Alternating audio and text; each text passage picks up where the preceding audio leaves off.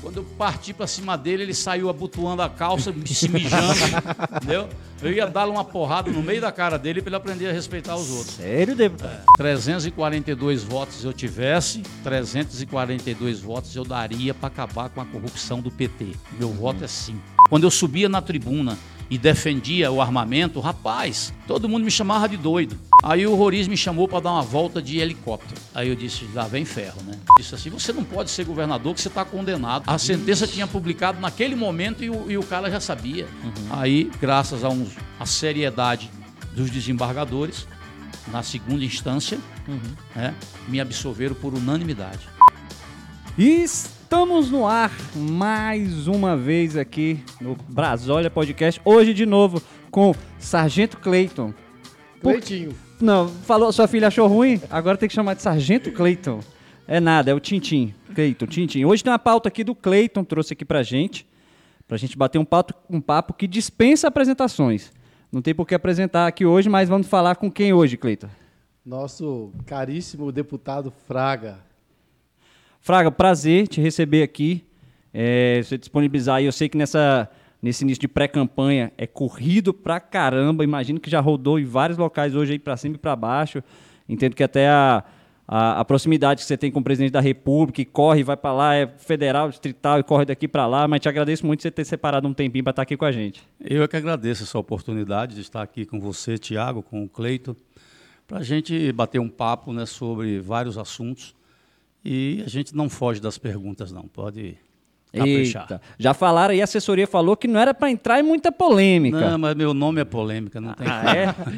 Então já vou começar com a quente. De onde que veio esse, essa, essa, esse jargão? Governador, respeita o povo. Mas eu via tanta bobagem que o governo Agnello fazia e a imprensa né, não batia. E eu sempre escrevi meus programas, meus, meus programas de televisão, sempre fui eu que escrevi. E eu botei aquilo, governador, respeita o povo. E eu lembro que a minha assessoria de imprensa na época falou, não, não, não bote isso não. Eu falei, não, não, eu quero que bote. Não mexe com isso não. Não mexe com isso não. Eu falei, não, bote, eu- é isso mesmo que eu quero.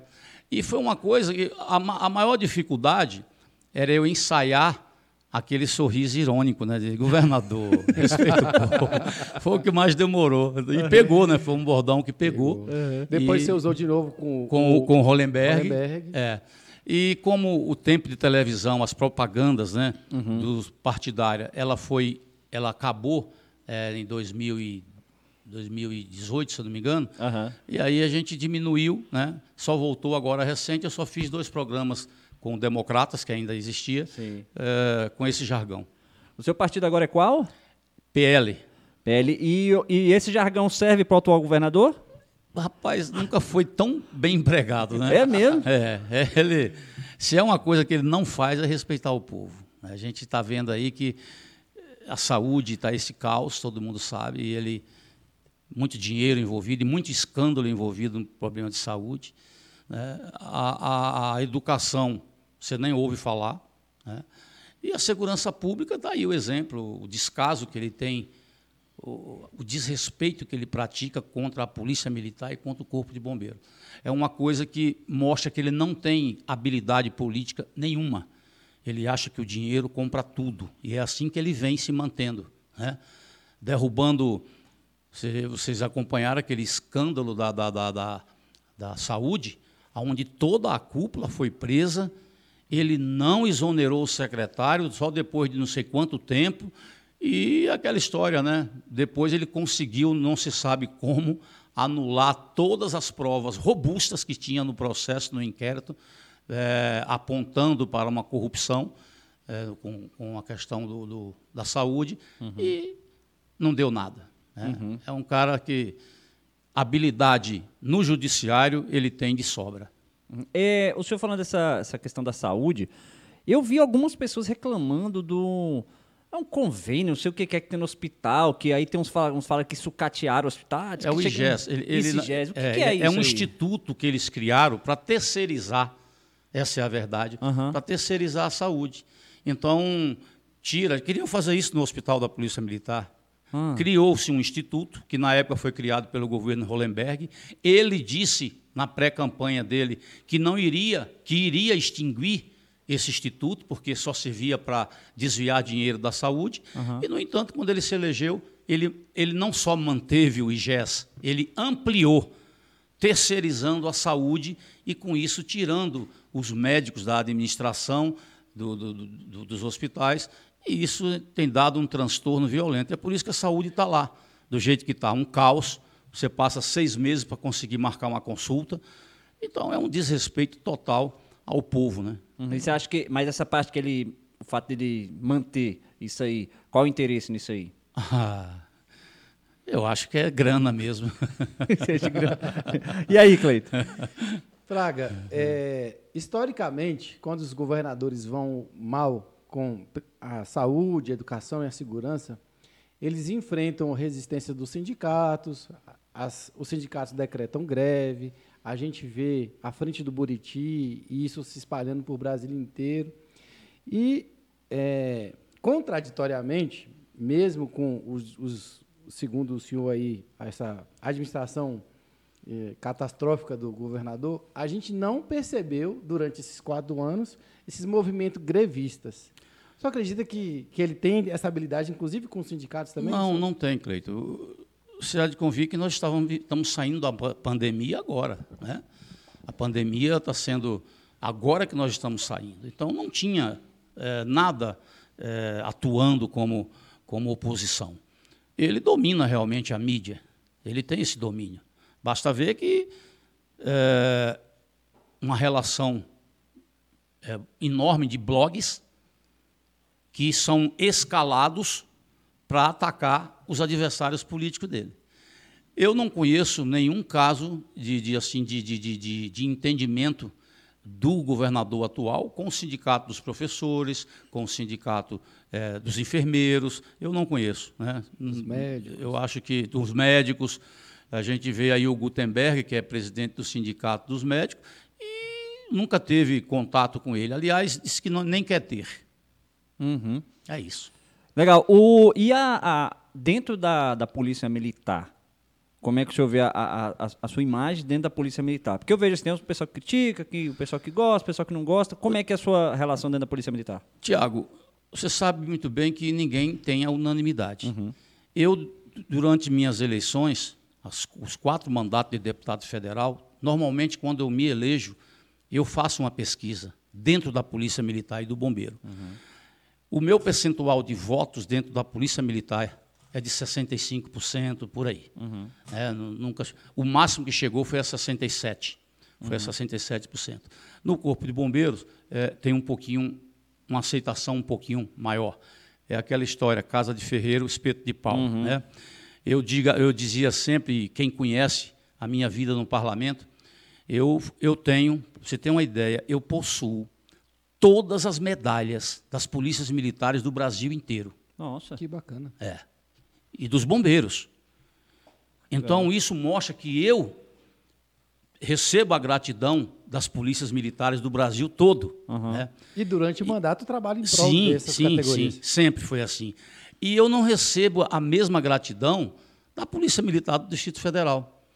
Eu digo sempre que o meu voto, eu vou explicar a palavra cativo, que eu falei assim, não, o meu voto na PM é cativo. Aí já teve um mal intencionado daqueles que nunca votou em mim e que nunca vai votar, porque disse que eu sou coronel, né, que disse assim, tá vendo? Ele está dizendo que o, o voto é de escravo. Ele considera o voto do PM uma, Voto cativo de é voto escravo. escravo. É brincadeira, cara, um negócio desse. É brincadeira. Então, a gente não consegue agradar a todo mundo. Agora, eu tenho convicção que eu nunca traí a minha corporação, jamais, de defender, de- jamais deixei de defender a minha corporação. No momento em que a corporação pe- eh, precisou de mim, que eu recebo algumas críticas, porque eu fui ser secretário de transporte, mas eu era o secretário mais forte do governo Arruda, era o Fraga.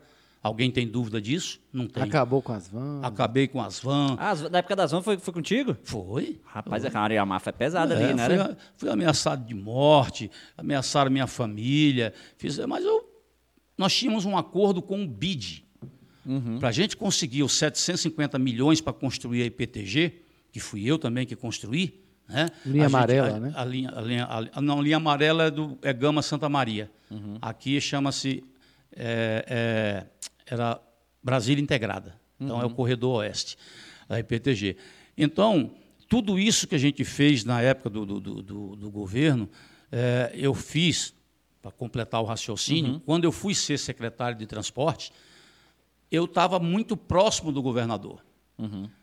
Quem é que vocês acham que deu opinião e que pegou a, a 12086? Você acha que o Arruda conhecia a Polícia Militar? Você acha que o Arruda iria ter a iniciativa? Quem é que colocou o risco de vida? Quem foi que colocou o terceiro grau, Ensino entendeu? superior. O ensino superior. o ensino superior? Sim. Isso tudo foi ideia minha e que o Arruda acatou e foi realmente um bom governador para a Polícia Militar. Até hoje, recebemos crítica da 12086. Mas na época eu falei que houve 5 mil promoções, teve alguém que me corrigiu, que disse que foram 11 mil promoções. Eu, eu lembro que uma das coisas que mais me deixava triste é um policial militar e um bombeiro militar, depois de 30 anos, vai para casa como soldado. Essa era uma luta nossa. Por isso que eu apresentei o plano de carreira. E aí, Cleito, eu tenho um plano de carreira que eu apresentei em 1999. Passei nove anos para aprovar esse plano na Câmara. Está no Senado. Eu vou perguntar aqui o que eu perguntei naquele programa que eu fui na semana passada. Você acha quantas associações já foi lá no Senado pedir para alguém para votar o, o plano de carreira?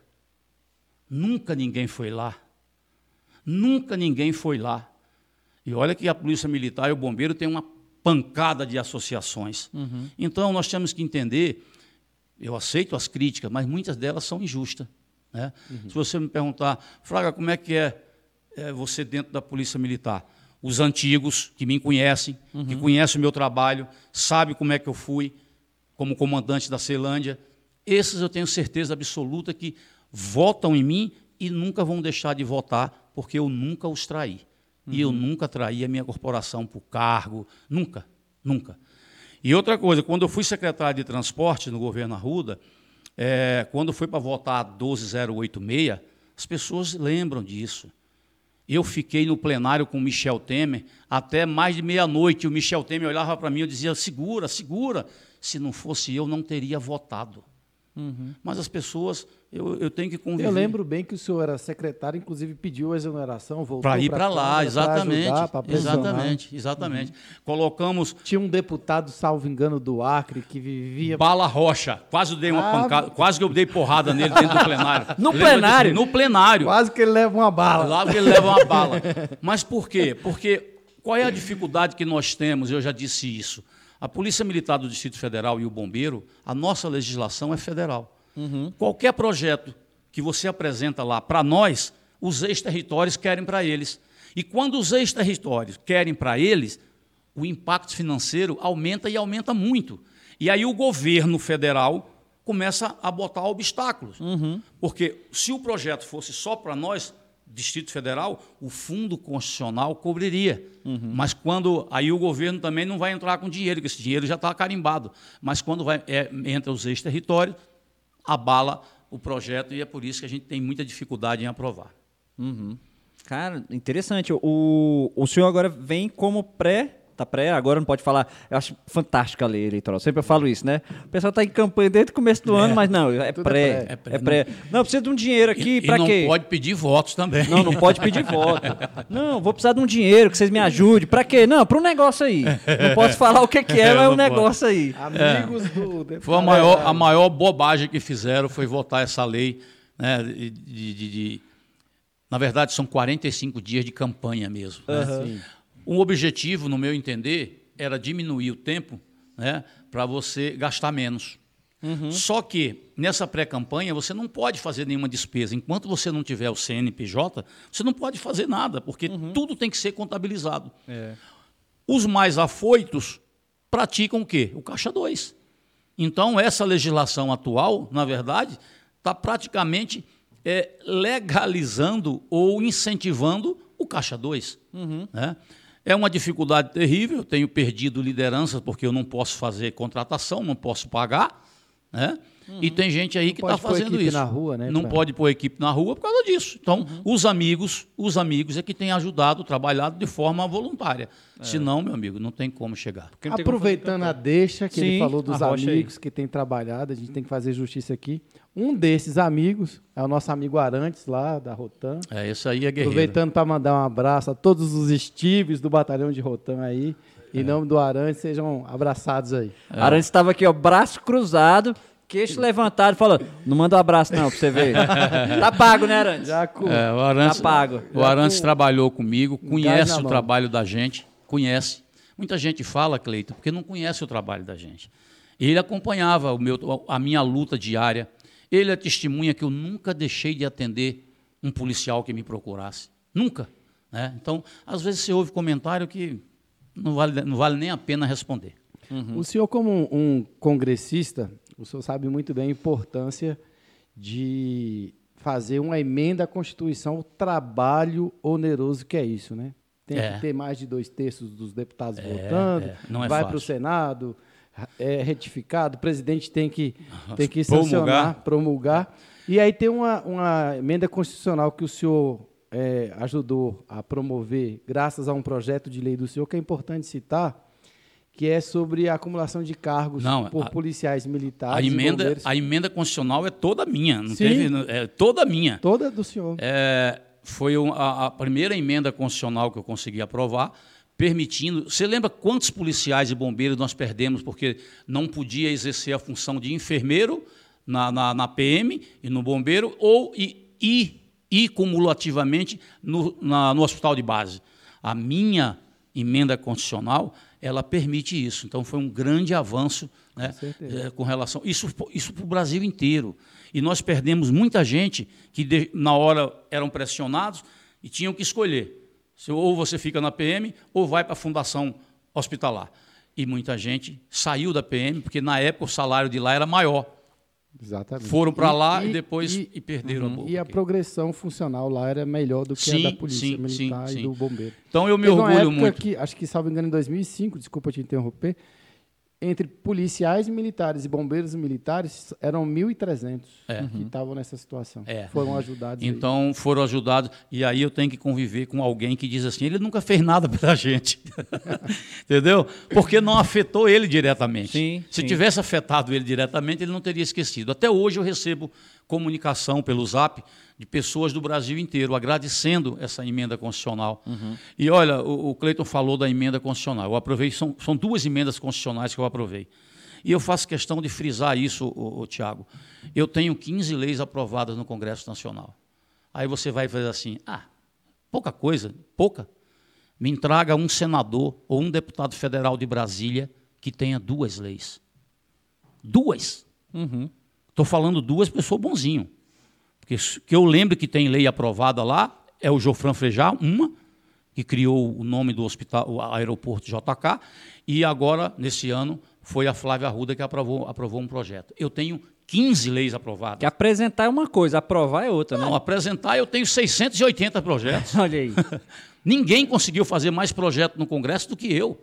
São 650 projetos de lei apresentados né? e 15 leis aprovadas. Isso mostra trabalho, isso mostra trabalho. Porque eu faço questão de mostrar, de fazer esse contraponto, porque você pega nomes famosos da política e pergunta quantas leis aprovadas ele tem. E minhas leis não são nomes de rua, não. O crime de sequestro relâmpago está no Código Penal, fui eu que coloquei. A morte, assassinato de policiais, esse crime hediondo, fui eu que sou, sou o autor da lei. A lei antiterrorismo, sou eu que sou o autor dessa lei. O cadastramento obrigatório do celular pré-pago, eu sou autor dessa lei. Então, eu já contribuí para o ordenamento jurídico do meu país, né, com leis importantes. Da Tem, pat- tem também uma muito importante que o senhor encabeçou Brasil afora, que foi o Estatuto do Desarmamento. É, aí, aí eu estava falando há pouco com, com- Eu vou ter uma reunião com os CACs é, sábado. Tem CAC que não sabe que eu fui o presidente da frente do não. O cara, o cara hoje pôde comprar uma arma graças ao que eu fiz lá atrás. Eu fui o primeiro relator do Estatuto do Desarmamento e fui um dos primeiros, eu fui o presidente da frente do não, que naquele referendo das armas, nós viajamos o Brasil inteiro né, para convencer a população de que nós não podíamos ser desarmados. Retirar o direito do cidadão de escolher era um absurdo e nós vencemos aquela campanha do não, quando todo mundo dizia que a gente ia perder feio. Era 86%. Está igual a pesquisa do Bolsonaro e o Lula hoje. A mesma coisa, entendeu? A mesma coisa. Tinha essa pesquisa na época, falava que 86% dizia, ia dizer que sim. Era, era. 86% dizia que era a favor do desarmamento. Mas por quê? Caramba. Eles iam me entrevistar, uhum. me davam cinco segundos. Aí ia entrevistar o Raul Jugman, que era o presidente da frente do Sim, uhum. dava um minuto. Uhum. E eu disse: tá bom, quando começar o horário de televisão, que o tempo é igual para os dois, uhum. nós vamos virar esse jogo. Mas não deu outra coisa. Não deu uhum. outra coisa. Deu mais de 60%, justo, né? não foi? 65 milhões de votos. Nunca nenhum presidente se elegeu com essa quantidade de votos. Uhum. Foram 65 milhões de votos. E eu digo a vocês que foi uma luta isolada. Pouquíssimos deputados me apoiaram na época. Tinham medo de ficarem. Eu, eu não sei o que, era. Eu acho que era o medo, porque a opinião pública era a favor do desarmamento, né? Hum. A favor, mas a gente vê que era tudo manipulado. Quando eu comecei a explicar que eu não defendo as armas, eu defendo o seu direito de escolha. Se você acha que uma camisinha branca com uma pombinha da paz vai salvar a sua vida, o problema é seu. Sim. Agora, quem acha que botar uma arma dentro de casa para proteger a sua propriedade e a sua família, por que tirar esse direito da pessoa? Uhum. Desde que cumpra aqueles requisitos. Certo. E fui eu que coloquei aqueles requisitos. Né? Sim. Eu lembro que, na época, eu fiz um comparativo com um carro. Você pode comprar um carro, você não pode andar no carro. Você tem que ter habilitação. E eu criei os quatro requisitos, que era habilidade técnica, ter um curso de tiro básico para você saber manusear a arma, Sim. não ter antecedentes criminais, Sim. ter maior de 25 anos e a efetiva necessidade. Por que, é que você quer uma arma? Ah, porque eu moro numa fazenda, porque eu transporto valores, porque eu chego. Isso é uma necessidade. Comércio uhum. arriscado. É. Uhum. Eu mexo com comércio e tal. Isso é uma necessidade. Então, nós começamos do zero. E aí vem a minha gratidão, e por isso que eu falo muito, com muito orgulho da minha amizade com o Bolsonaro. Foi um dos, foi um dos poucos que me acompanhou. Quando eu comecei a luta sozinho, quando eu subia na tribuna e defendia o armamento, rapaz, todo mundo me chamava de doido. E lembra quando eu botei uns carros? Você é novinho, talvez não lembre, hum. mas seu pai vai lembrar. Eu botei uns outdoor aqui na cidade assim: cidadão, devolva sua arma, o bandido agradece. Espalhou outdoor desse aí? É, eu botei 25 outdoor em Brasília. Fui processado. Oh. Dizer o Ministério Público disse que eu estava fazendo apologia ao crime.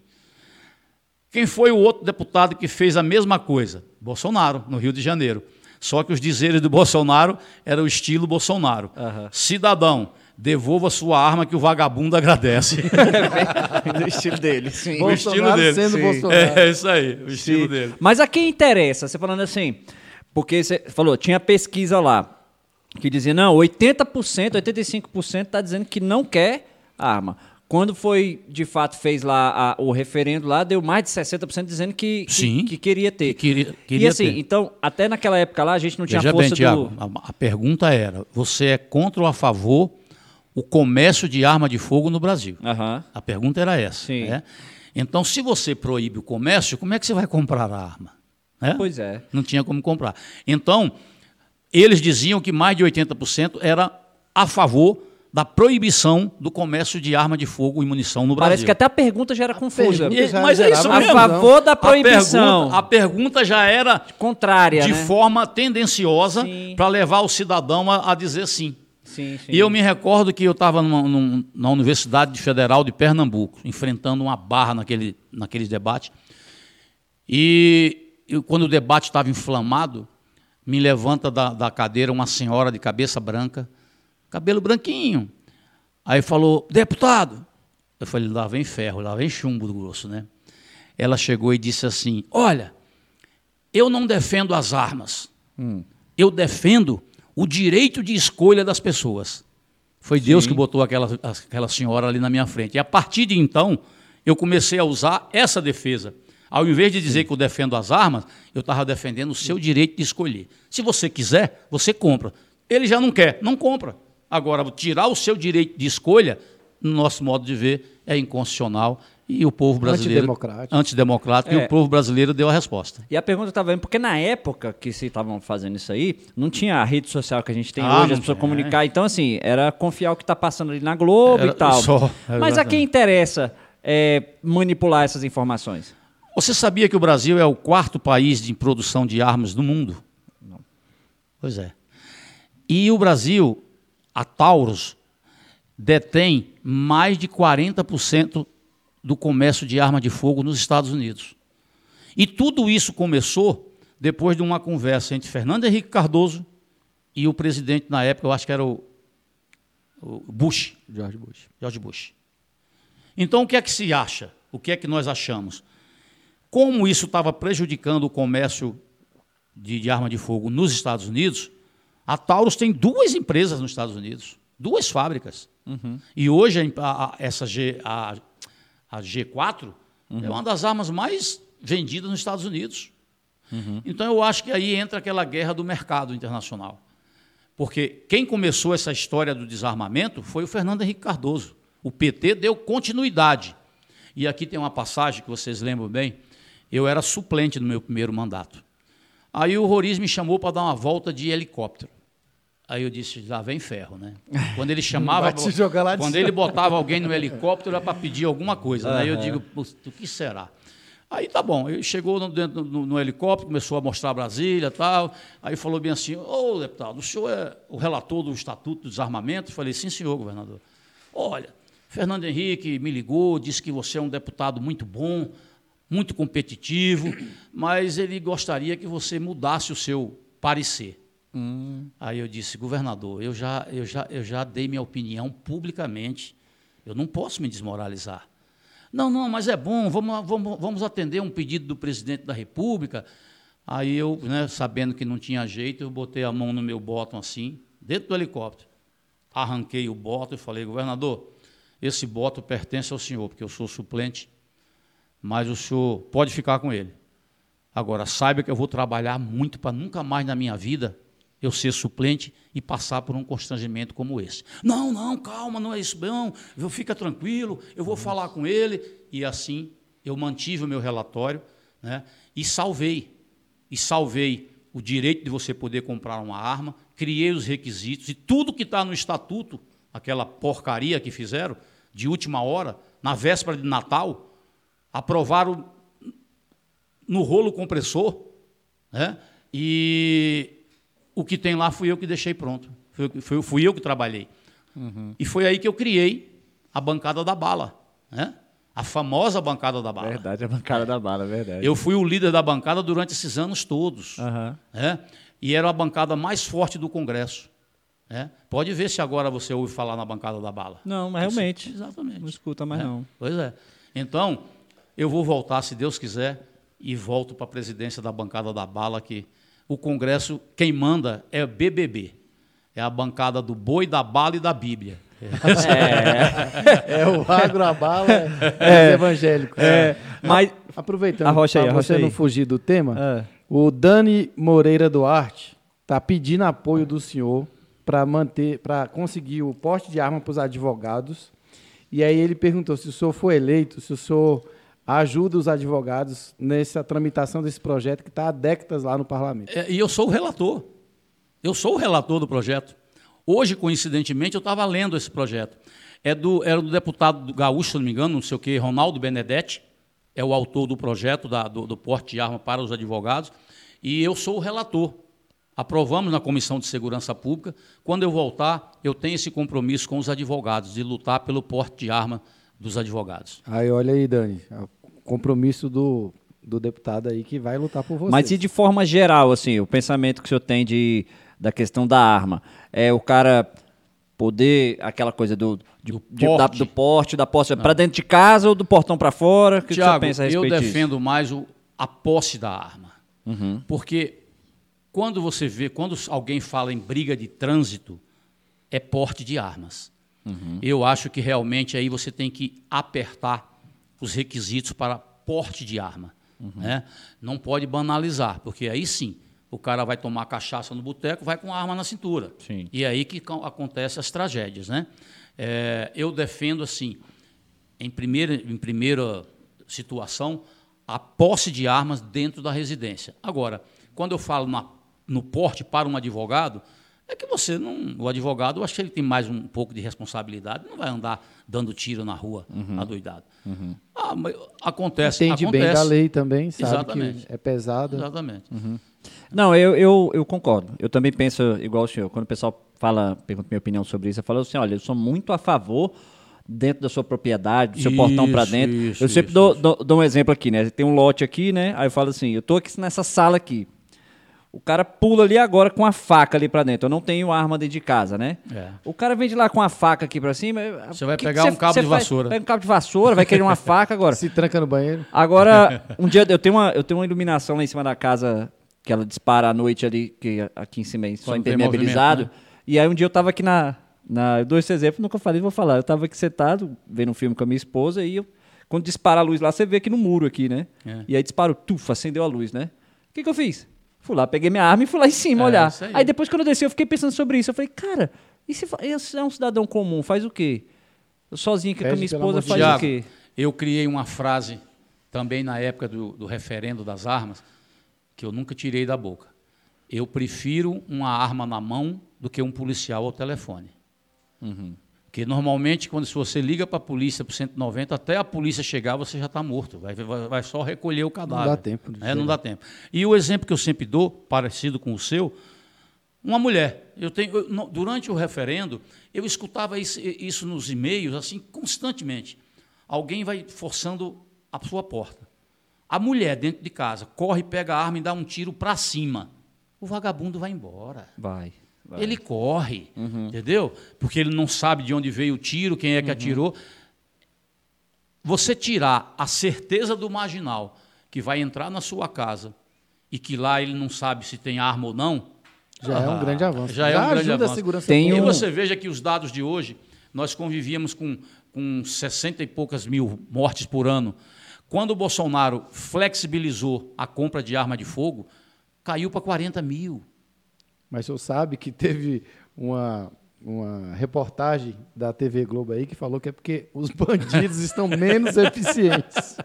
É brincadeira, essa, né? Essa é brincadeira Globo, uma coisa Essa dessa. Globo é brincadeira, né? É brincadeira. É brincadeira. Tem uma, uma pesquisa é, norte-americana dos Estados Unidos que comprovou, ela mostrou que o, as casas nos Estados Unidos que possuem uma bandeira norte-americana na, na, na, frente, elas tendem a ser menos assaltadas.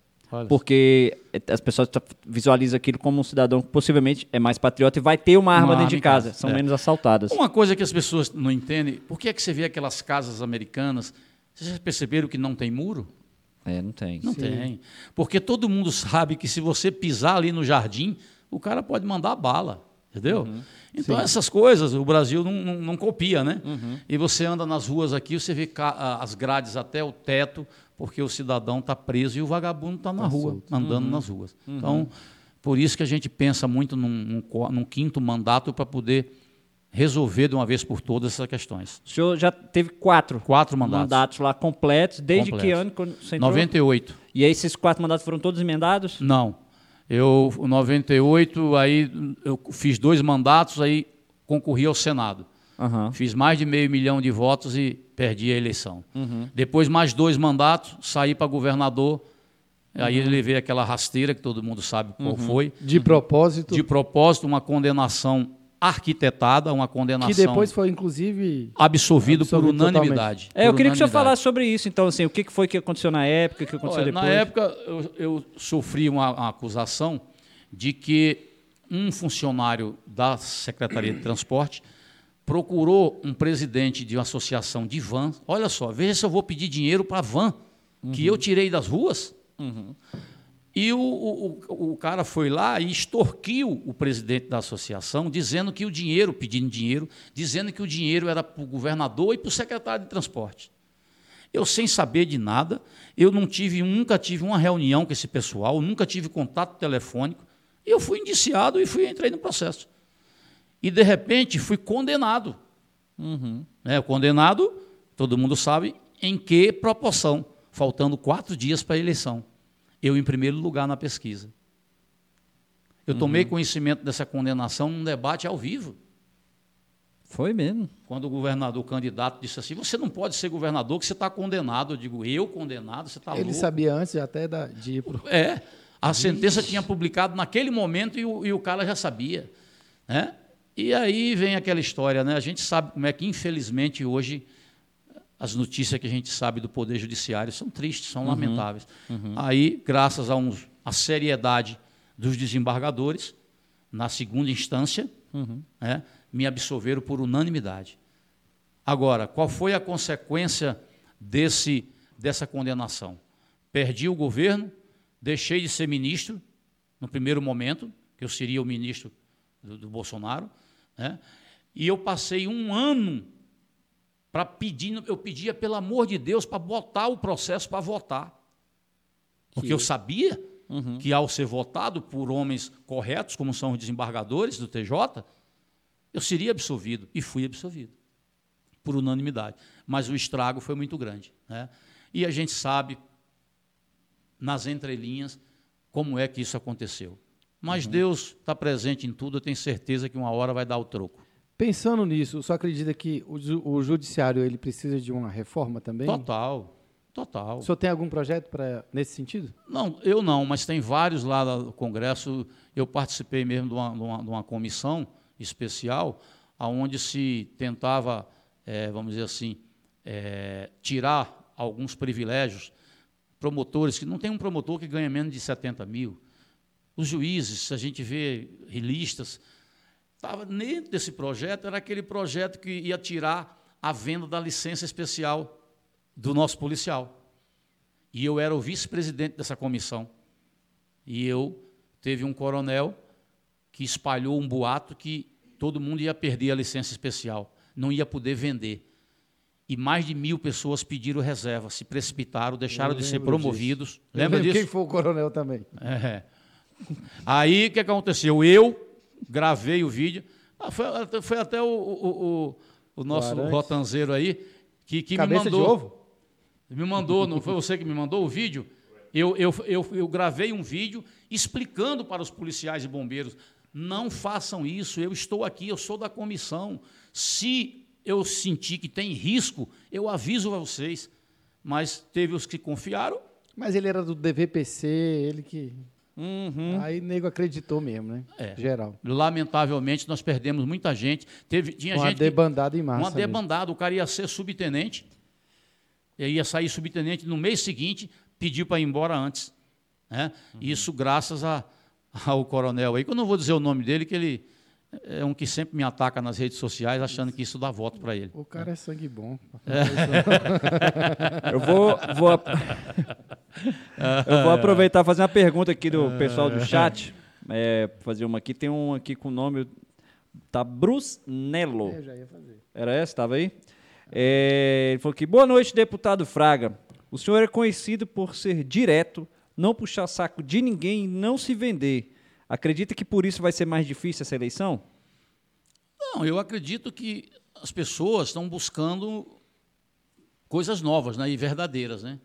Eu acho que o povo dá para o candidato a, a eleição, dê uma chance para ele. Tem os que aproveitam e os que não aproveitam. Eu nunca perdi uma eleição para deputado federal. Espero não perder essa, porque eu desafio alguém a apresentar uma incoerência minha. A minha vida, se você pegar meu primeiro mandato até o quarto mandato, é sempre trilhando o mesmo caminho. Defesa da segurança pública, dos policiais e bombeiros militares e da população brasileira. E eu, tá aí. Vamos ver se esse exemplo serve. Todo mundo sabe que eu sou amigo do Bolsonaro há 40 anos. Nós estudamos, fizemos educação física juntos no Rio de Janeiro, em 1982. Antes, antes mesmo da. Antes, antes dele ser Sabia deputado. não, achei que era É. só na Câmara. Não. Nossa. A gente já se conhecia, Colega de turma. é colega de turma. Estudávamos juntos, eu ia para a casa dele, estudava com ele. Nossa, Entendeu? interessante. Então, 1982, Caramba. tá? Bom, é, ele, presidente da República, pergunte se eu tenho um emprego de porteiro no governo federal. Não tenho. Eu nunca tive um emprego em nen- nenhum governo federal. Nunca, porque eu não peço, porque o meu voto é meu, não pertence a presidente nenhum, pertence a mim. Eu voto com a minha consciência. Ele, ele fez uma pergunta interessante com relação ao judiciário, e uma das coisas que eu votei com muita vontade que desse certo é o abuso de autoridade. O que esses promotores fazem com a nossa vida, e alguns juízes com algumas sentenças, eles têm que ser responsabilizados por isso. Se o médico, quando faz uma cirurgia e comete um erro médico, ele não é responsabilizado? Sim. Por que, é que o judiciário, por que, é que um juiz não pode responder por uma sentença mal dada? Porque muitos juízes, lamentavelmente, ao invés dele se inteirar do processo, quem faz a sentença são os assessores. Exatamente. E ele é bem pago, ele tem que estudar, ele tem que ler o processo. Uhum. E, lamentavelmente, a gente conhece aí no Brasil afora sentenças absurdas. Nesse ponto aí, o senhor acha que a gente está caminhando, pensando em STF, está caminhando por uma ditadura do judiciário? Rapaz, já dizia Rui Barbosa que a pior ditadura é a da toga, uhum. que você não tem a quem recorrer. O que o Supremo Tribunal Federal está fazendo, fez ultimamente, nos últimos anos, é uma coisa absurda. As, a, a, as atividades, não, a missão do, do, do, do Supremo Tribunal Federal é ser o guardião da Constituição. Não é mudar a Constituição. No artigo da Constituição que tiver alguma dúvida de interpretação, aí o, aí o Supremo Tribunal Federal precisa se manifestar. Uhum. E não fazer o que eles estão fazendo. Estão Proibir... governando, né? Hein? Está tentando governar o país é, sem É verdade.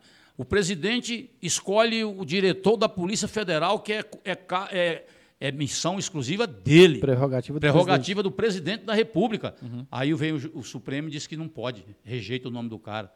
E por aí vai, eu não vou nem citar os exemplos aqui, senão eu acabo preso, porque é, agora a moda é aprender. Silveira, agora, agora é a moda é aprender. É, é, muito ruim, né? A gente a está aqui num, num, país que a gente ainda chama de democrático, livre, uhum. né? E assim, e eu vi, inclusive de você, que é uma pessoa que esteve lá dentro, que é um que foi um deputado por muito tempo, que tem esse esse esse conhecimento vasto, que é conhecido do Bolsonaro, e é muito ruim ouvir isso logo da pessoa que está lá dentro, falou assim: não vou falar sobre essas coisas, porque do jeito que está aí, está aprendendo todo mundo. Então, assim, é eu, eu, fico com receio de, de para onde isso está caminhando, para onde está é indo. Porque aí. eu olho, assim, eu olho para a oposição, eu nem vou falar esquerda em si, mas eu olho para a oposição do governo Bolsonaro e parece que eles estão lá aplaudindo isso e falam assim, cara, mas amanhã pode ser com você. Tiago, eu não concordo com o discurso na íntegra que o Daniel Silveira fez. Uhum. Eu acho que era desnecessário Concordo. ter aquela contundência. Agora, o Supremo Tribunal Federal prendeu um deputado federal, quando na Constituição, no artigo 53, se eu não me engano, diz lá que o parlamentar só pode ser preso em flagrante delito por crime inafiançável. Está escrito, claro, cristalino. Uhum. Aí vem o, o, o, ministro e prende o, o deputado por um, um crime de opinião que, um nem existe, que nem existe no, no, no, no, Código Penal. De flagrante de YouTube. É. é. Então, gente, Aí é aquela história, né? É, é, é, o poste mijando no cachorro. É porque eu tenho essa preocupação, porque olha só, quando eu, eu, eu converso com, com colegas que, que, são ditos de esquerda e tal, e às vezes eles apoiam essas coisas que têm acontecido, eu falo, cara, eu não sei, eu posso estar com a cabeça muito louca, mas eu olhando pela lógica, eu, eu, eu viro para ele e falo assim, cara, eu não apoiaria isso, eu acharia isso errado, ainda que fosse com alguém da esquerda.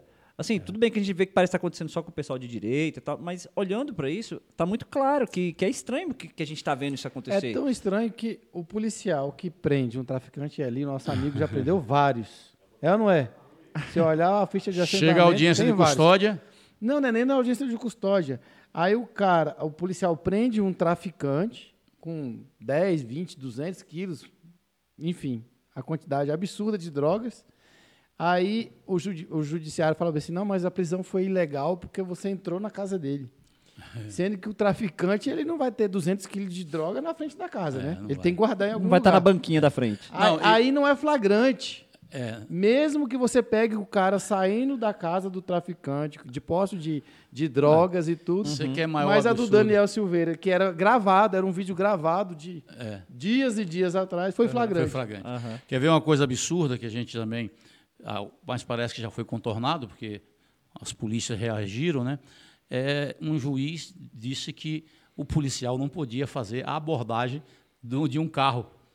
Ah, Aquele, foi esses dias, né? Foi, foi. É, isso é coisa dias. recente. Né? Sim. Mas eu acho que já é matéria vencida, mas causou um rebuliço. Imagina, olha, olha a mente desse juiz. Uhum. Dizer que era inconstitucional o policial ter o poder discricionário de abordar o. o é a fundada suspeita, é, foi uma é. decisão do STJ. Aí o cara não sabe que o policial adquire isso no dia a dia. É. Ele vê quando o cara fez um gesto errado, a, o cara está nervoso, não pode abordar. Só se tivesse um mandato. Ora, para com isso. Então os caras parecem que vivem na Suíça. Uhum. Né? O judiciário também precisa respeitar o povo? Ah, com certeza. Mas existe uma forma. ainda mais, ainda mais uma procuradora lá no Paraná que disse que a polícia só podia atirar no bandido depois que levasse o tiro. Essa foi terrível. É uma eu idiota. É perfeita idiota. Essa eu vi. Eu vi. É, tem, como é que faz então? Eu, porque eu vejo, eu vejo, eu não sei o que, que acontece com esse juiz, ou sei o que, que acontece ele, eles se formam juízes, estudam pra caramba, passam um concurso extremamente difícil, várias etapas e tal. Mas quando senta lá, a gente que está daqui do outro lado, a gente vê tomando essas decisões em relação à polícia, por exemplo, essa mais recente da abordagem. É, existe uma forma de pegar o juiz e falar: oh, você vai ser juiz, você vai ser promotor, sei lá, vamos pegar você que deixar ali um mês, 45 dias ali com arantes, vocês aprender, pra vocês ir lá na Ceilândia, pra ver a dificuldade que ver é. Que, Existe uma, alguma coisa que o senhor pense para falar assim, não, juiz, tem que fazer isso para eles entenderem a realidade na outra ponta? Não tem jeito. Eles são donos da verdade, não aceitam é, esse tipo de, de, coisa com. Não aceitam. É, eles têm uma lei, como é que chama? A lei orgânica deles. É, olha, tanto é que eles têm porte de arma, promotores têm porte de arma, né? É, passa do teto, inclusive. Passa do teto salarial. Uhum. Né? É uma série de coisas. O Poder Judiciário brasileiro precisa de uma E a maior pena urgente. é a aposentadoria compulsória. Exatamente. Essa é a maior indecência. Eu vou te falar. O cara rouba, o cara faz alguma cagada e. Mata, porque a gente teve o é, caso de um juiz é, que matou um, uma, uma, pessoa no supermercado. No supermercado. Lá em é, Salvador foi Pernambuco. E aí a pena dele é aposentadoria compulsória. Isso é ridículo. É, isso é ridículo. Tem uma pergunta aqui. Boa noite, Coronel Fraga. É o Ferrinho de Braslândia. Olha, Subtenente Ferrinho. Antunes. É o Ferrinho. Gostaria de saber se o senhor for eleito, e nós vamos trabalhar para isso, segundo ele, ele, né, ele e a família, imagino, se o senhor tem algum projeto para criar alguma indenização, gratificação ou algo do tipo, para substituir a etapa alimentação que os policiais militares perdem quando passam para a reserva remunerada. É, esse é o grande desafio, Cleito. E aí, Ferrinho eu acho que eu encontrei com o Ferrinho uns, uns 10, 15 dias atrás. E eu disse para ele: olha, o meu desafio vai ser buscar uma maneira da gente recompensar o salário dos nossos veteranos, que hoje está uma vergonha. Né? Hoje eu tenho dito que nós estamos caminhando para uma fase que o soldado da ativa vai estar tá ganhando mais do que um sargento da reserva. Não, porque... o soldado da ativa, só para ajudar ah. o senhor, ele já recebe igual um sargento da ativa. O senhor sabia disso? Não.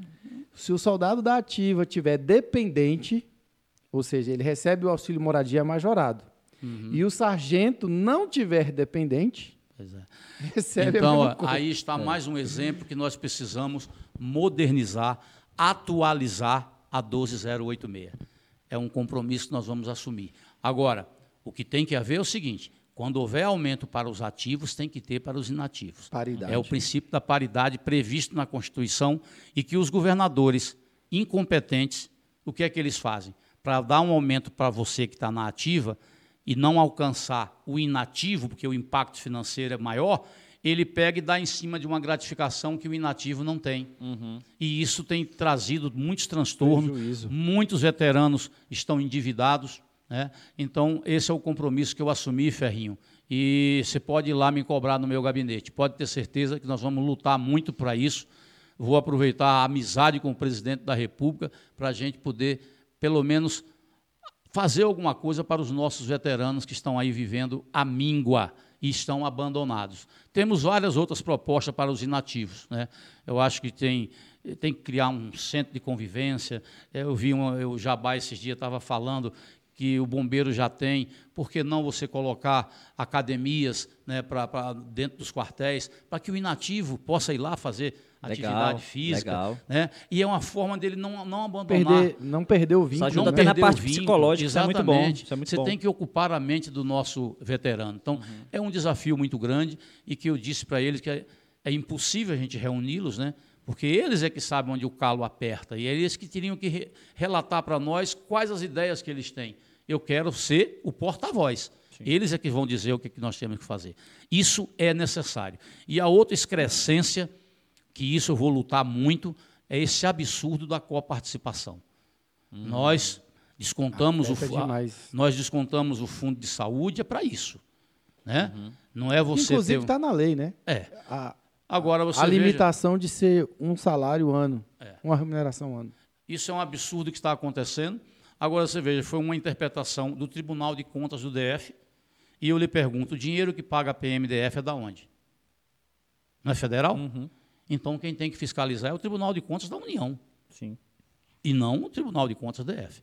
Eu não tenho dúvida que são as primeiras coisas, demandas que eu vou começar a, a, a perturbar o povo lá. Entre uhum. essas primeiras demandas, chegou a pergunta do subtenente Rúbio, que inclusive falou que é irmão do Ferrinho. A família toda está. família está tá lá. Não, e é uma família fortíssima em Brarlândia. É verdade. Ele está perguntando o que, que o senhor acha do auxílio fardamento, que atualmente de um soldado de segunda classe é R$ 1.110, de um subtenente é R$ 2.251, isso uma vez por ano, e o da Polícia Civil é de 3 mil reais para todo mundo. Ô Rubio, eu preciso responder isso. Hum. É, é uma coisa tão imoral, né? E o policial civil compra apenas uma camiseta preta. Gola polo. E uma, uma polo, né? E uma calça jeans. Quer dizer, isso mostra o quanto o governador que fez isso gosta de vocês, de nós, né? Então uhum. isso não tem nem o que discutir. Não tem nem o que discutir. Não vou nem entrar no mérito, porque quando você fala em, em, em subsídio, uhum. subsídio é parcela única de remuneração. Você não pode ter nada da, da, a, além daquilo ali. É vedado, está no artigo da Constituição 39, se eu não me engano, uhum. que é vedado qualquer ônus, qualquer prêmio, qualquer gratificação na parcela. Penduricalhos, que eles qualquer chamam. Qualquer penduricalho. Nós é que temos aquela, aquela pancada de penduricalho. E foi por isso que aconteceu aquele problema do, do, do nosso da nossa recomposição salarial. Né? A é gente sabe que o policial civil, a gente sabe que o policial civil recebe por subsídio. A polícia militar é na forma de remuneração com aquele contra-cheque cheio de penduricalhos. Uhum. Quando você tem um, um, salário de 10 mil reais de subsídio, se você der 10%, vai dar uma parcela de mil, reais. Mil reais. Aí você vem para a polícia militar. Você não tem nenhuma gratificação que seja de 10 mil reais. Por isso que deu a diferença. Quando você aplica os 10% em cima de uma gratificação, VPE, não vai dar mil reais, vai dar Sou 400 reais. Uhum. E foi aí que deu a confusão. Entendeu? E o policial civil dizendo que eu sou contra. Eu não sou contra nada. Eu sou contra o aumento diferenciado. E foi isso que eu pedi ao presidente Bolsonaro. Eu falei: uhum. olha, você não pode aceitar isso. O governador, esperto, jogou para a galera ele apresentou a, a mensagem, a mensagem foi para o Ministério da Economia, e eu lhe pergunto, Cleiton, qual foi o dia ou a hora do telefonema ou da visita do Ibanês ao Bolsonaro para falar sobre essa, essa medida provisória? Nunca. Até ontem, nada. Ele nunca foi lá. Ele jogou para a plateia, ele reuniu os delegados policiais civis, vou dar o reajuste, mas ele não correu atrás. Tanto é que no dia 30, à noite, eu liguei para o Bolsonaro e perguntei para ele, amigo, você está atento que o prazo é até amanhã? Para quê? Eu falei, para assinar a medida provisória da recomposição salarial. Ele falou, não está comigo? Não está com você? Não. Aí ele falou assim, liga para o Pedro, o Major Pedro, que uhum. é o uhum. chefe de gabinete. Eu liguei, Pedro, aí tem alguma proposta da recomposição? Aqui não. Não está conosco, não. Essa proposta, até hoje, está no Ministério da Economia e nunca saiu de lá. Caramba. Ô, ô, ô, ô, Tiago, eu recebi ligações, eu recebi mensagem desaforada de policial militar, dizendo que ele ia sair do, do cheque especial do BRB e eu atrapalhei a vida dele. São essas uhum. coisas que eu, que eu digo sempre que não adianta você responder. Sim. Né? Eu tenho pena. Aí eu ainda falei assim para ele, então você aceita ser chamado de genérico? Porque se o policial civil ia ter 17,6% de aumento e o policial militar no máximo 9 alguma coisa, por que, é que nós iríamos aceitar isso? Uhum. É melhor, então, você não ninguém receber, uhum. mas de forma que venha. É verdade que o policial civil tem o um problema do imposto de renda. Isso é Sim. é verdade. Sim. Então, deveria então tirar a diferença. Né? Eu, quando def eu defendi sempre o subsídio para a Polícia Militar. Uhum. Sempre defendi. Né? Na época eu fui vencido. As polícias militares não quiseram. E aí foi quando. Quem é que ganha subsídio? Vê se é ruim. Juiz. Juiz, ministro, deputado. promotor, deputado. É ruim? Se fosse ruim, eu acho que eles não estariam recebendo. Rapaz, é. Se fosse ruim, eu isso. acho que eles não estariam recebendo. É, eu, eu, vi uma, uma, pergunta aqui, eu não sei se, se o nome da, da, é o nome da pessoa mesmo, ou se não é, ou é P2 também. Joana Dark, que está aqui, falou de, de modo geral. O senhor tem algumas propostas novas assim para a corporação? A proposta geral é você modernizar e atualizar a 12086. Você uhum. atualizando ela, você traz um, um, monte de coisa. É ali que você tem que fazer, um caso bem pensado, discutindo com a tropa, né, para a gente fazer uma coisa que pelo menos perdure. Uhum. Ô, Tiago, você sabia que eu, tenho, eu apresentei um plano de carreira em 1999, Cleito? 1999. Esse plano de carreira eu passei nove anos para aprovar na Câmara. Hoje, esse plano de carreira ele está dormindo lá no Senado há mais de seis anos. Eu lhe pergunto, quantas associações já foi lá? Uhum. Nenhuma.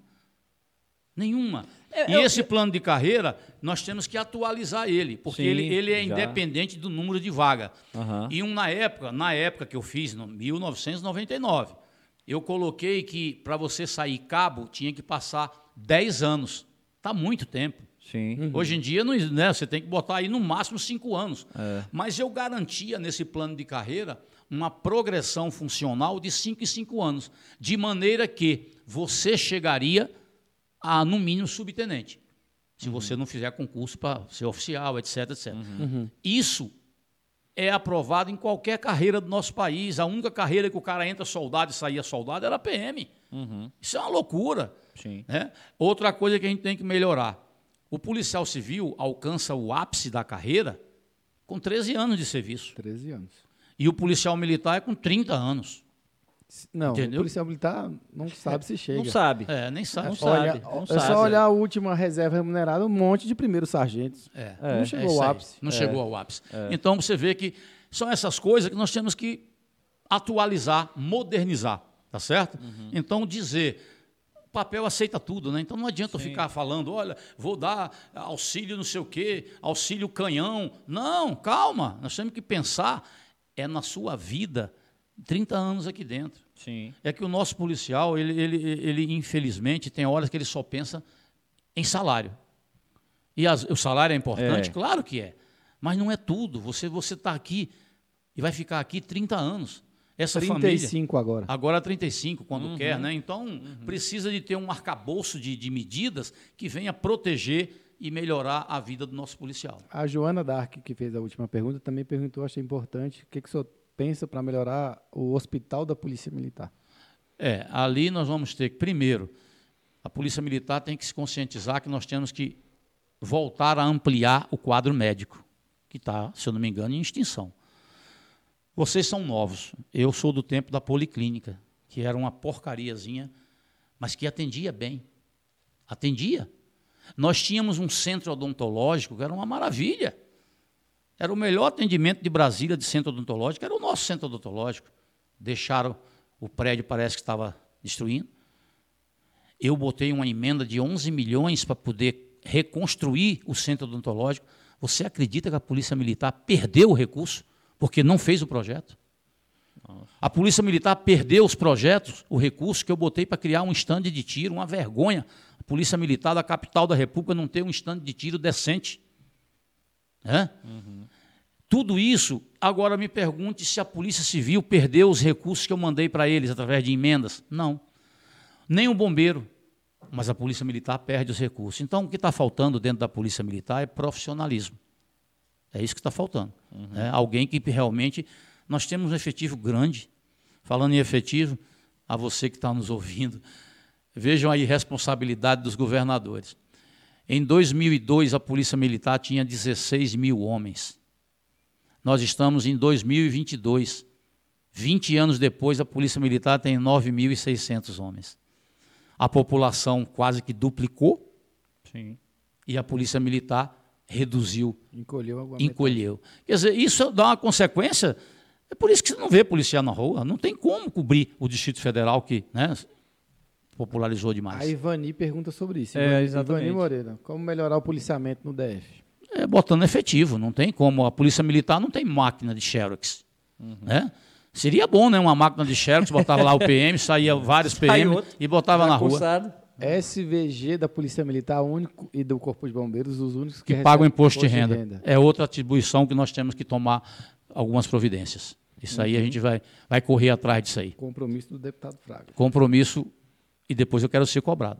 É. Eu vou aproveitar aí um, tempinho aí, aproveitar que o pessoal tá no chat aí fazendo pergunta. Legal, pessoal, continua mandando pergunta aí. Você vê que a gente vai pescando umas aqui, a Vitória vai mandando umas ali pra gente.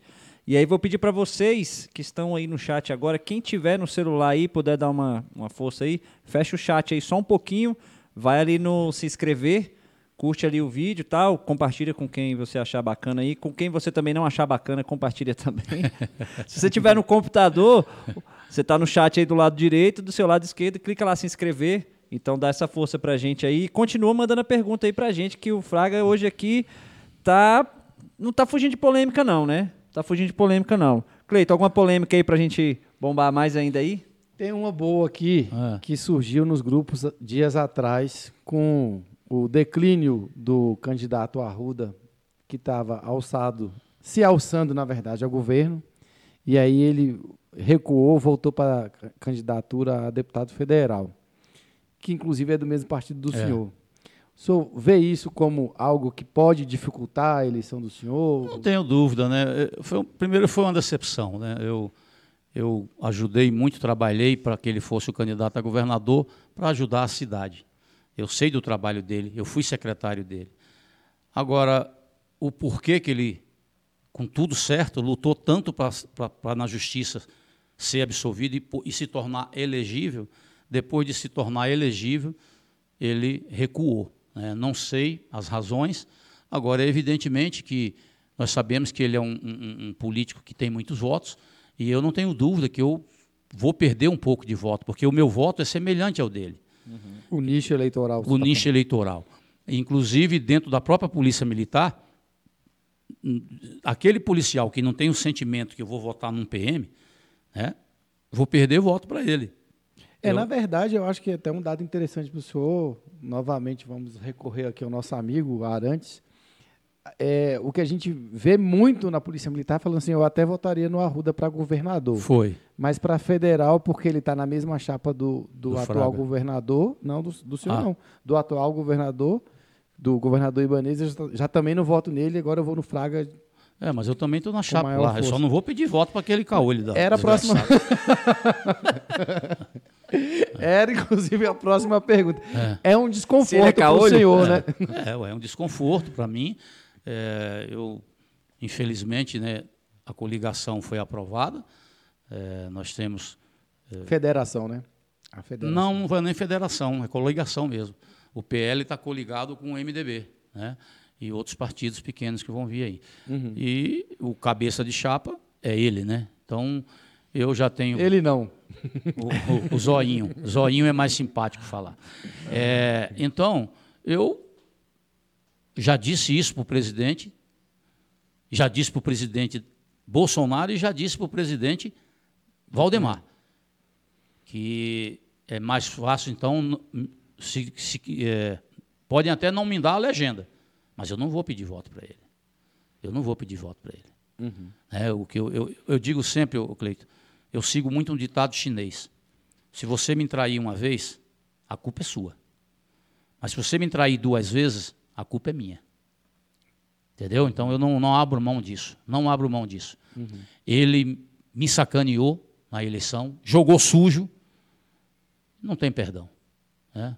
Convivo, sou obrigado a respeitá-lo como, como governador, mas ninguém pode me obrigar a ter amizade. E ele está trabalhando muito para me prejudicar. A prova disso é que ele lançou sete coronéis a, a- a governador, a candidato a deputado Deputado federal, federal. para tirar voto meu. Não, é o que eu digo, eu, eu- tenho meu eleitorado O Ferrinho acabou de falar, o Rubio, a família toda. Sabem que eu não, eu não traio as pessoas. Eu sou um cara, às vezes eu perco, eu perco o, o voto pela minha autenticidade. Mas eu não gosto de enganar as pessoas, não minto para as pessoas. E eu não boto o chapéu onde eu não alcanço pegar de volta. Às vezes querem que eu faça propostas mirabolantes, eu digo, não, não vou fazer. O deputado federal ou distrital não tem competência para fazer, para criar projeto que venha gerar despesa para o poder executivo. Qualquer coisa que você fizer nessa linha, você está enganando a população. Na Câmara Federal, esse projeto não passa, que é derrubado na CCJ, que é muito rígido com relação a isso. A Câmara Distrital, 70% das leis é- são, inconstitucionais. Constitucionais. Entendeu? Então, esse negócio de jogar para a torcida, eu estou fora. Uhum. E o, o. Mas aí eu teve. te- Nessa história do, do, do Arruda, quando ele falou que ia sair, aí depois. Não, não vai, aí veio aquela a foto, né? Bolsonaro, a Flávia, o Ibanês. Mas aí você falou: não, não vou pedir foto para ele, mas você já definiu que rumo que você vai pra, quando você pensa em governador? Para quem? Não, ainda não. Eu vi hoje o Paulo Otávio, sendo, parece que vai se lançar. É um nome bom, é um nome conhecido em Brasília. Né?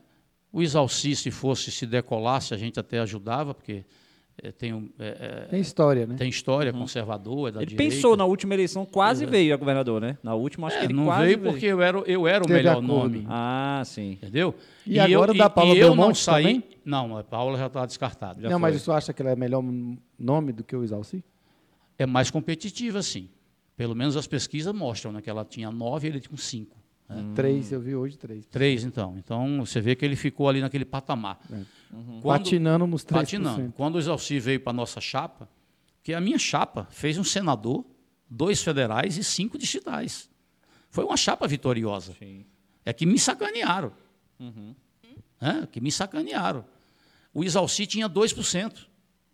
Quando botamos ele na nossa chapa, e ele tem que reconhecer isso, quem pediu o voto, e eu dizia na, na- na- na nossa negociação, Isalci, você não me elege senador, que aquela vaga do Senado era minha. Alguém tem dúvida que eu estava eleito? Nenhuma dúvida. né? Mas o grupo político reuniu na casa do HCL Maia, me chamaram e disseram: olha, o melhor nome para ser candidato a governador é o seu. O Frejá nos deixou, o Frejá não quis, é o seu. Aí ali eu fiz a composição com o Isalci. Isalci, venha para Senado. Botamos ele na chapa. E quem elegeu ele fomos nós. Ele subiu junto comigo, chegou a 15, eu fui a 18, ele se manteve no 15. Quando veio a condenação, eu caí para 7 e ele se manteve e ganhou a eleição. né? Então, eu, eu acho o seguinte: é um cara trabalhador? É. É um cara trabalhador. Não tem preguiça de trabalhar. Ao contrário de outros aí que tomam seis garrafas de vinho por dia. Quem é que toma essa garrafa aí? Partiu. Eu tava lendo a pergunta. Quem é que toma essas garrafas aí? O governador. É mesmo? É, ele gosta do. Eu vi- Gosta eu de vi- tomar uma. Eu vi aí umas histórias dessa aí, diz que ah, tem umas garrafas lá de 500 conto cada 500 um. contos, tá doida? 500 contos não passa nem perto. Eita ferro. Mas tem dinheiro, né, cara? É, tem dinheiro. Tá aí uma dúvida, vou te fazer uma, uma- Aí é uma, bem pessoal essa. Eu olho para o governador. O governador é milionário. É. Né? Quando ele pensou em ser, em ser candidato e tal, o cara já é conhecido, o cara é milionário e tal.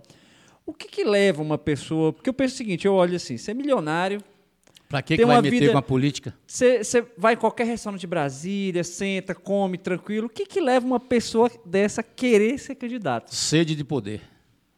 O poder, ele seduz. Né? Então, uma pessoa que não tem dificuldade financeira, é rico, ele. né? Tanto é que ele não recebe salário de governador. Né? Então, para fazer o que faz, eu também não receberia, não. Se eu fizesse, né? Mas eu não faço. fazer o que faz o quê? Aí, vamos. Olha a cara da assessora. Não responde, não responde. Ai, ai. A Juliana tá vendo? Vamos esperar os próximos capítulos.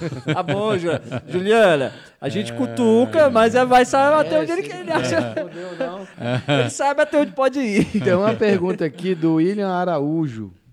Boa noite. o que faltou para a Polícia Militar ter um plano de carreira justo na época em que o senhor estava deputado? Faltou, será, conversa com, com o governador e as associações? Sim, eu acho que sim. O que tem que ser registrado é que eu apresentei o plano de carreira. Apresentei um plano de carreira que, na época, a maior dúvida que todo mundo questionava é que tinha que ser independente do número de vagas. Tá certo? Sim, sim. Eu não podia colocar essa palavra independente do número de vagas, porque aí tem, gerava vício de iniciativa. Porque independente do número de vagas, geraria despesas. Sim. E eu, como deputado, não poderia impor despesa ao Poder Executivo. Ponto. Uhum. Por isso que eu coloquei o seguinte: como é que era o sistema do meu plano de carreira? Tem 20 vagas, mas tem 25 para ser promovido. Promove 20 e eu, cinco subsequente, obrigatoriamente no ano seguinte é promovido. Então é praticamente independente do número de vagas. Uhum. Só você retarda um ano né? e, e consegue. Sim. Esse plano de carreira transitou. Eu lembro na época que eu pedi, foi uma briga na CCJ com o PT. Eu falei, rapaz, é para vocês se ver livre de mim, eu vou ser candidato ao Senado, aprova o projeto tal. Aprovamos o projeto. Foi para o Senado, até hoje não tenho notícia que alguém. Está engavetado. Está engavetado. E eu falava para o pessoal: oh, vai lá, procura o Cristóvão, procura a Regufe, procura os senadores de Brasília para assumir esse, esse projeto. Agora, precisa, volto a dizer, precisa ser atualizado. Não mais cabo 10 anos, e sim 5 anos para ser, ou 3 anos. Aí depende do. Né? Vamos discutir essa questão. E por que que... Aí, o senhor falou aí que ah, o projeto que você fez está lá no Senado, lá, e nenhuma associação vai lá, não sei o quê. E toda hora o pessoal está brigando. Ah, cadê o projeto? Cadê a, a, estruturação? E por que, que ninguém foi lá também cobrar? Essa é a pergunta que eu faço. Só joga para a torcida Agora, e fala, não, estou brigando. Se você entrar na, na, nos grupos de, de, de policiais, só, só, tem crítica todo dia. Uhum. Né? Todo dia critica. Agora, eu digo, qual foi o dia? A nossa dificuldade, Tiago, é que o nosso policial, ele não se reúne para discutir a vida dele. Essa é a grande realidade. Uhum. Você conhece alguma reunião de policiais que tenha mais de 60 pessoas?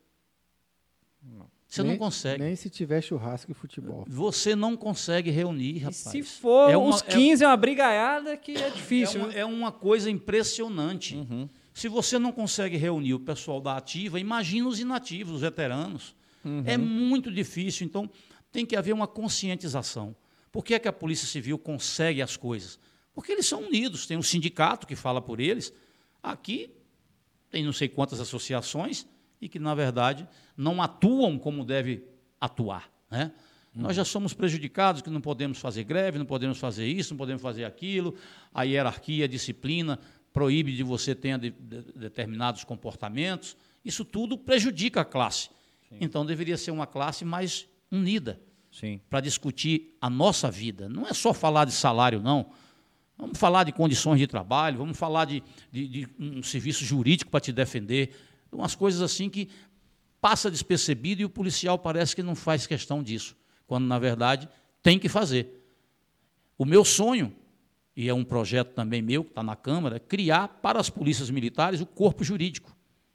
Você já imaginou quantos policiais, seja praça oficial, são formados em direito? Você acha que num universo. Um. De... Aí. Você acha que num universo de, de 10 mil policiais, a gente não consegue botar 30 advogados para defender o policial que está na rua levando tiro e o bandido e o advogado do bandido processando o cara? Facilmente. E o policial tem, tem que tirar dinheiro do bolso para pagar o advogado, quando na verdade ele está defendendo o Estado? Isso que está errado. Entendeu? Então, eu lembro que eu queria criar esse corpo jurídico. Na época o comandante era o Nunes, e infelizmente não foi adiante. Né? É, o que eu, é aquilo que eu falei no início.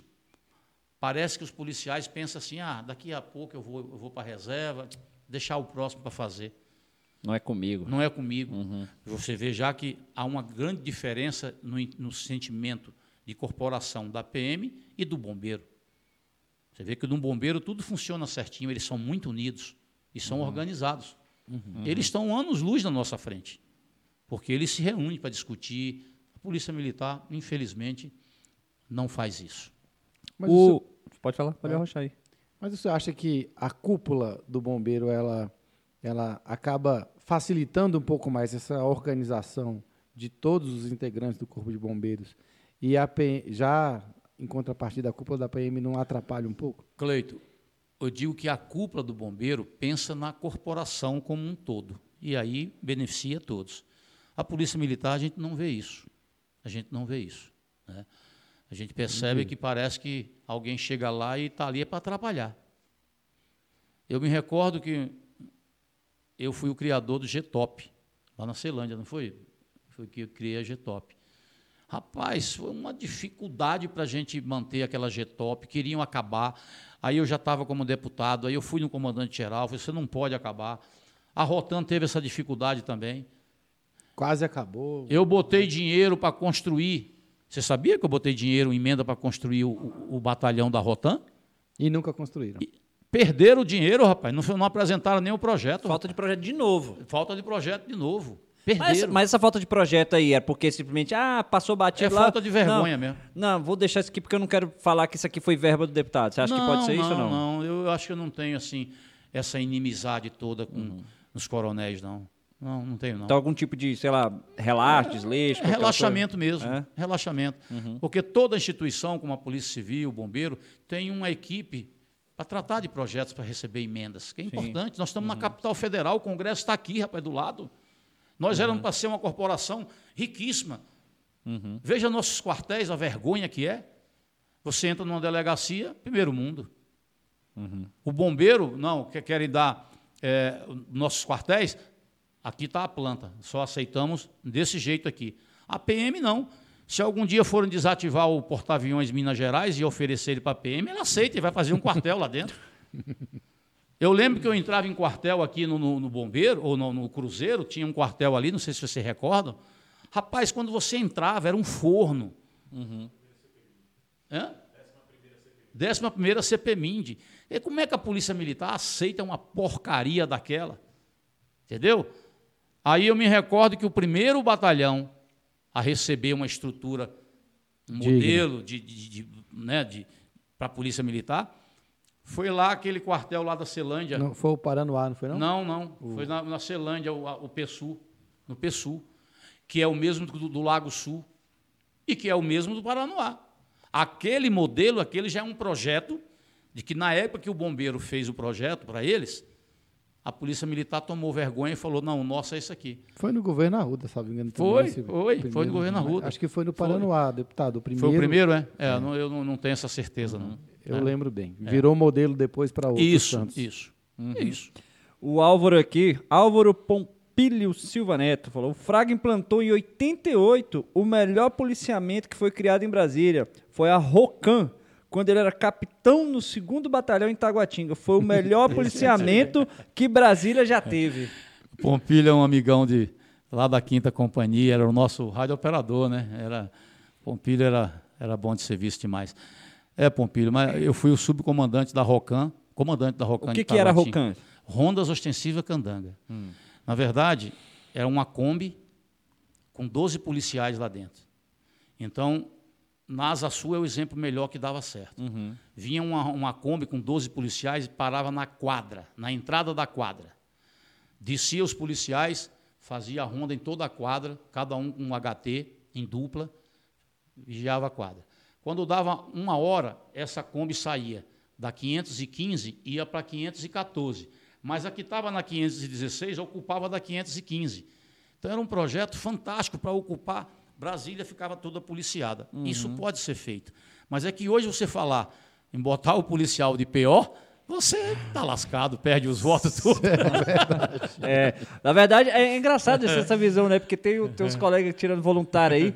Os caras, não, o voluntário agora é, é um POzinho que tem na Asa Sul lá. Eu falei, ih, PO, né? Aí o subtenente, os caras chegam e falam, não, meu, o POzinho ali tá bom demais. O cara deixa a gente ali na, na vanzinha ali, dá um rolê ali, tá bom. Aí eu fiquei olhando e falei, mas vocês não achavam ruim até um dia desse, agora tá achando bom? O que, que, que, que Porque é remunerado, né? Remunerado, né? O que, que, que, mudou? É, hoje, hoje, hoje eu ouvi uma crítica de um, de um policial reformado num grupo desses aí, dizendo que eu quando eu era comandante da, da, da quinta companhia, eu usava os policiais para fazer serviço extra e não tinha o, o, o voluntário. Sim, né? remunerado lá. Remunerado. Uhum. Eu quero dizer para ele que quando eu fui comandante da Ceilândia, ele disse que eu era ruim para a tropa. Eu era tão ruim para a tropa que quando no dia que eu saí do comando, a tropa chorou em forma. Se ele não lembra disso, eu posso mandar o vídeo para ele do Jornal Nacional. Antigamente, os comandantes saíam, o nego só jogava era fogos de Rojão. artifício, rojão. Ainda tem um ou outro que é, assim, viu? Pois é. Eu, quando eu saí, quando eu saí, a tropa chorou em forma. E eu tenho isso gravado. Então, como é que pode dizer que eu fui ruim para a tropa? Agora, o que eu dizia, e mantenho isso, é o seguinte: eu dizia para o meu policial: você quer ser tratado como homem, haja como homem. Sim. Eu não vou botar um sol, um sargento para vigiar você, não. Não vou botar. Agora, se eu for fizer a ronda, passar lá e você não tiver, você tem que ter uma explicação. Se não tiver, Sim, É? concordo. era assim. E, e- e foi assim que a minha tropa, além de me eleger, eu não posso nem falar isso, que Planaltina ficou com ciúme. Disse, ah, o senhor falou que, que quem ele te elegeu foi o soldado da Ceilândia. A tropa da Ceilândia foi quem me impulsionou realmente. Né? Abraçou o senhor. Abraçou, se transformou e, evidentemente, que alguns policiais, vários policiais militares votaram em mim, porque os policiais da Quinta Companhia, que eram marginalizados, ninguém queria ir para a Ceilândia, e o nosso trabalho foi um trabalho tão reconhecido que até hoje nunca ninguém bateu o nosso recorde. Eu aprendi num ano lá 2.937 armas. Só num ano. né? E foi assim que eu tirei a Celândia, que era a primeira em violência, eu deixei a Celândia em penúltimo lugar na violência. Pacificou a Ceilândia. Pacifiquei na bala. Era único jeito. Resolveu. Resolvemos, exatamente. Perguntaram aqui como é que resolve o problema É, da segurança não pública. É, falaram não aí. tem como, é, não tem como. Quer dizer, eu, eu, eu, eu lembro que tinha quadras na Celândia, a 5, por exemplo, a viatura não entrava, não. Que eles me comiam na bala. Eu digo, não, aqui na minha área, de jeito nenhum. Vamos Eu dei uma aí. semana, eu acabei com a farra. Entendeu? Acabamos com a farra. Eu e mais uns cinco policiais, eu lembro que eu vesti um, uma roupa de gari, e a gente não sabia de onde vinham os tiros, rapaz. Entrava a viatura, a bala comia. Eita. E aí ninguém sabia, eu digo, tá bom. Aí preparei, botei eu e mais um finado que faleceu, o Cabo Leão, era bom de serviço, que era danado. E nós ficamos varrendo a rua lá. E aí eu falei pelo rádio, eu mandei a viatura entrar. Quando a viatura entrou, a bala comeu. E eu procurava, procurava e não via. Rapaz, quando eu olhei em cima de um pé de abacateiro, um pé de abacate, só via as folhas, né? Balançando. Na árvore. É. Demos uma rajada, caiu dois lá de cima. Abacate pesa. A Juliana, a Juliana gostou dessa. Olha lá. A Juliana gostou dessa. Então, então esse era o comportamento da, da nossa tropa. Era uma tropa que levou segurança pública para a cidade da Celândia. E foi assim que a Celândia me reconheceu e me deu o mandato de deputado federal, que até hoje eu, graças a Deus, tenho muito voto naquela cidade. Muito legal. Aqui, ó, a gente tá aqui também. A gente falou muito de, de polícia, de segurança pública aqui, mas aí tem a Fernanda Rabelo falou aqui agora. Quais os seus projetos para a educação e para os jovens de Brasília? É, a educação, eu, eu gosto de mexer na minha área. Eu não, eu, eu não vou me meter numa área que eu não tenho Aham. domínio, né? Para não falar bobagem. O que eu posso dizer é que tem que se valorizar o professor. Isso não tenha dúvida que nós temos que valorizar o professor.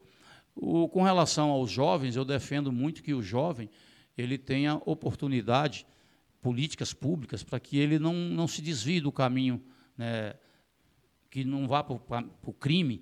Agora, ele tem que ter atividade esportiva, nós temos que ocupar a mente do nosso jovem para que ele não vá para o mundo do crime. O mundo dos estágios também, aí, o Java Aprendiz, enfim. É, tem muitas coisas que você pode. Você tem que, que ter, não- você tem que ter políticas públicas voltadas para o nosso adolescente. Deputado, tem uma outra pergunta aqui que, se o senhor achar confortável responder. O senhor acredita que o desempenho do deputado Hermeto ele foi satisfatório para a corporação? Não. Para a corporação, não. Lamentavelmente, ele perdeu uma grande oportunidade de, de se firmar. No momento em que estavam enxovalhando, esculhambando a polícia, ele não defendeu a polícia militar. Ele se preocupou mais em manter os cargos dele no governo do que defender a sua corporação que o elegeu. né? É, então, eu, eu tenho apreço por ele, tenho, temos até uma boa amizade, né? mas, mas eu acho que ele errou. Ele se equivocou. Se equivocou. Né? Deixou que. Na época foi o Sardinha, fizesse um comentário Sim. estúpido, idiota, e merecia uma resposta. Eu cobrei dele isso aqui. É. É, eu respondi, eu falei, ah, mas pô, que resposta foi merecia, aquela, pô? merecia uma resposta e não deu. Então, a tropa é, é- é muito exigente, né? Então, Sim. eu acho que ele terá dificuldades dentro da Polícia Militar de uma eleição. Ele pode, ele trabalhou muito pela Candangolândia e tal, pode até ser que ele consiga a sua eleição, né? E eu não consigo entender isso, Cleito. O cara é policial militar no sangue. Né? A nossa segunda pele é a farda. Eu não consigo esquecer da polícia militar e do bombeiro. Tem, tem sempre que falar os dois, senão gera ciúme também. Né? É, é verdade. É, tem que falar os dois. É, então, eu, eu não consigo tirar isso da minha cabeça. Eu lembro quando eu cheguei no Congresso, eu fui o primeiro policial militar a chegar no Congresso Nacional. Fui Que o primeiro. bacana. É, o primeiro. Só tinha lá o Bolsonaro, que é do Exército. Né? Uhum. E todo dia era pancada na polícia militar. Quando eu cheguei no Congresso, quando o PT subia para bater na polícia, eu subia em seguida e desmentia ou defendia. E isso foi acabando, né? foi acabando. E graças a Deus, hoje, o Congresso Nacional, a não ser esses idiotas da esquerda aí, é, PSOL, que apresenta projetos estúpidos, Tapafúdio. é, cada projeto que, Deus me livre, Apresentaram um projeto recentemente aí que o vigilante só pode. O vigilante. duas né? balas. Duas balas. Tá. O vigilante só pode ter duas balas no revólver. Isso é projeto de quem? é do, é do pessoal, é do. Esqueci o nome do idiota, é um imbecil desse aí qualquer. Nossa, na- falando da. Vejo que o senhor tem esses embates aí da esquerda aí. Lá dentro da Câmara o senhor teve já embates fervorosos aí Já. com, com um ou outro lá. E como é que você vê essa relação lá? O pessoal realmente acredita naquilo que eles estão pautando ali ou eles estão ali só jogando para a torcida deles também? Não, eles acreditam. No grupo deles, eles acreditam, né? Então, isso aí, os caras têm essa ideologia, não tem como. É, eles estão, eles defendem isso e. né? Essa Então- questão do. Porque eu, eu fico. Volto naquela questão da lógica, né? O, é, é mais comum você ver que o. que Eu, ele- só, eu só acho que você não pode Ah, é, é, deixar de dar a resposta. sim, Né? sim. Eu lembro que o, o Jean Willis me chamou de jagunço e eu fui para cima dele, o pessoal segurou e disse: tá bom, daqui a pouco você vai ver quem é o jagunço. Aí deixei as votações acontecerem e daí a pouco eu fui no banheiro. Quando eu entro no banheiro, quem é que está lá? Eita. Quando eu parti para cima dele, ele saiu abotoando a calça, se mijando, entendeu? Eu ia dar uma porrada no meio da cara dele para ele aprender a respeitar os outros. Sério, deputado? Não. E lá não tinha testemunha, né? No plenário, no plenário você não pode dar, porque no plenário as câmaras pegam e é, é, Já é. Perdeu é o mandato. Código de ética, perde o mandato. Mas no banheiro não tem câmara, eu olhei, não tinha. Digo, eu aqui eu vou pegar ele. Jean Willis me chamando de jagunço. Caramba. Sumido, tá sumido. E outros bicho. embates, a gente. É o autoexilado agora, né? Geo Willis é, É, o autoexilado. é. Ele falou que se o Lula ganhar, ele volta. É. Pra ajudar a reconstruir o país. Oh, beleza. Tomara. Nós estamos feitos. Foi ele que cuspiu lá no, No Bolsonaro. No Bolsonaro, não foi? Foi, foi. E ele disse que não, que não, que não, mas... Mas impeachment da Dilma, né? É, tem uma filmagem... Foi do impeachment. Tem uma filmagem Foi. ele, Eu falando o que ia fazer. Eu estava do lado, estava do lado. Uhum. Estava do lado do Bolsonaro. Aliás, o Bolsonaro, o Bolsonaro sentado do meu lado e escrevendo o que ele ia falar. Aham. Aí, Pancrácio, ele me chama de Pancrácio. Por quê? Pancrácio eram os antigos lutadores de boxe da Grécia. Ah, sim. E quando a gente fazia educação física, me botaram para lutar com um capitão do exército do Equador. E eu falei para ele, Machado, devagar, sem brigar. Ele, tá bom. Aí começamos a trocar aquele soquinho de mentira, né? Daí a pouco o bicho me deu uma porrada que eu quase caí sentado. falei, ah, você quer brigar? Aí eu Foi pra parti para cima. cima e moí ele de pancada. E eu, aí todo mundo parou né, para assistir e eu porrei mesmo. Aí me botaram o apelido de Pancrácio, Pancrácio ficou até hoje. Ficou. O Se eu ligar chama- para ele agora, ele fala, fala Pancrácio. Ele só me chama de Pancrácio. Foi o apelido que eu peguei na, na escola. É, então, o que é que eu estava falando mesmo? Tava falando que o Bolsonaro estava escrevendo o Ah, discurso sim. lá. Estava escrevendo um discurso, falei, aí, Pancrácio. Porra, Bolsonaro, não faz isso, cara. Isso vai dar merda. Não, eu vou falar. Não, tira algumas coisas aí, aí riscou algumas coisas. Aí o negócio do Ustra, que ele falou, que o Ustra, eu falei, isso vai dar problema. Ele, não, eu vou falar, isso aqui eu vou falar. Eu falei, então tá bom. Aí foi o que ele falou e deu aquele tumulto todo, né? Uhum. Falei, pô, eu não, já fui mais educado. Eu disse, eu estava lendo um negócio do, do, do, do Tiradentes, né? Uhum. Tiradentes dizendo que tantas vidas eu tivesse, eu daria. Né? Sim. Aí eu fiz um plágio disso. Uhum. 342 votos eu tivesse, 342 votos eu daria para acabar com a corrupção do PT. O meu uhum. voto é sim. Tá? Uhum. ficou lá estampado. Uhum. Eu, eu, eu, eu costumo dizer, uma análise bem de fora, assim, né? Aproveitando que você tem muita amizade com o presidente, é que algumas ou várias crises que o presidente passa é muito por conta do jeito dele, acho que de muito falar. espontâneo de é. falar. Né? E Você aquilo, concorda com eu isso? Eu concordo. Eu, uma vez um repórter me perguntou, falou, Fraga, por que, que o Bolsonaro mudou? Digo, Bolsonaro não mudou nada, ele sempre foi aquilo. Bolsonaro sempre foi aquilo. Né? Ele, a gente tentava, ele não tem jeito. É aquela história, ele já está velho para mudar o jeito de ser. Uhum. E se Bolsonaro mudar o jeito de ser, deixa de ser o Bolsonaro. Uhum. Né? Com certeza. Então, é por isso que o povo gosta. Né? Porque uhum. é o jeito dele, ele fala o que o povo quer ouvir, ele não, não faz aquela, aquele jogo de cintura que os políticos antigos e, e, e, malandros fazem. Ele não, ele é direto nas coisas dele. É sim, uhum. sim, é não, é não. Ele é assim.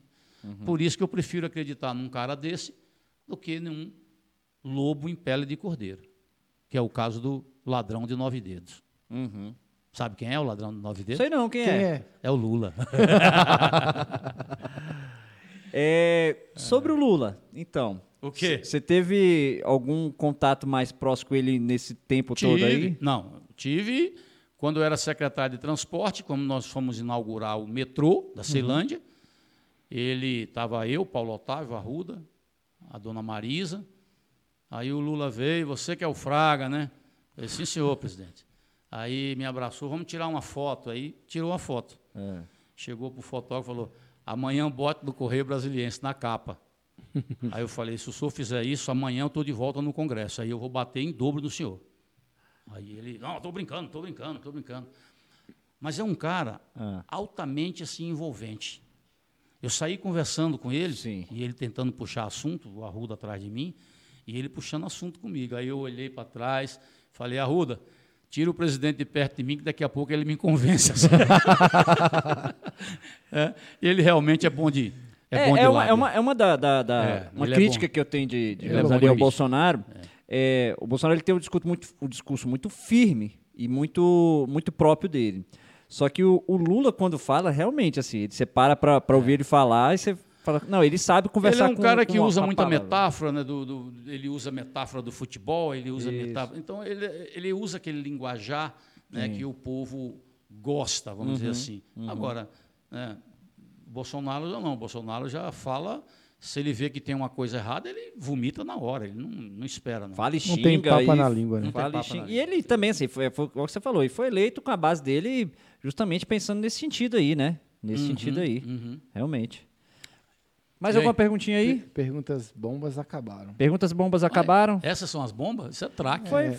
oh, não, mas tá... Muito bem. Então a gente fala de pergunta bomba, a assessoria já fica, meu Deus, já fica preocupada ali. É, o, eu vi uma pergunta aqui agora, falando assim: o que, que o senhor acha do colégio militar? Eu acho fantástico. Aliás, a primeira verba do colégio militar fui eu que coloquei. Uhum. Né? Agora, eu só acho que tem um equívoco muito grande. Hum. O colégio militar quando eu, lá na minha primeira proposta de campanha, tinha o colégio militar. Né? Então, o que eu defendia e defendo é que o colégio militar é para o filho dos policiais militares. Uhum. Não, tem que ter concurso.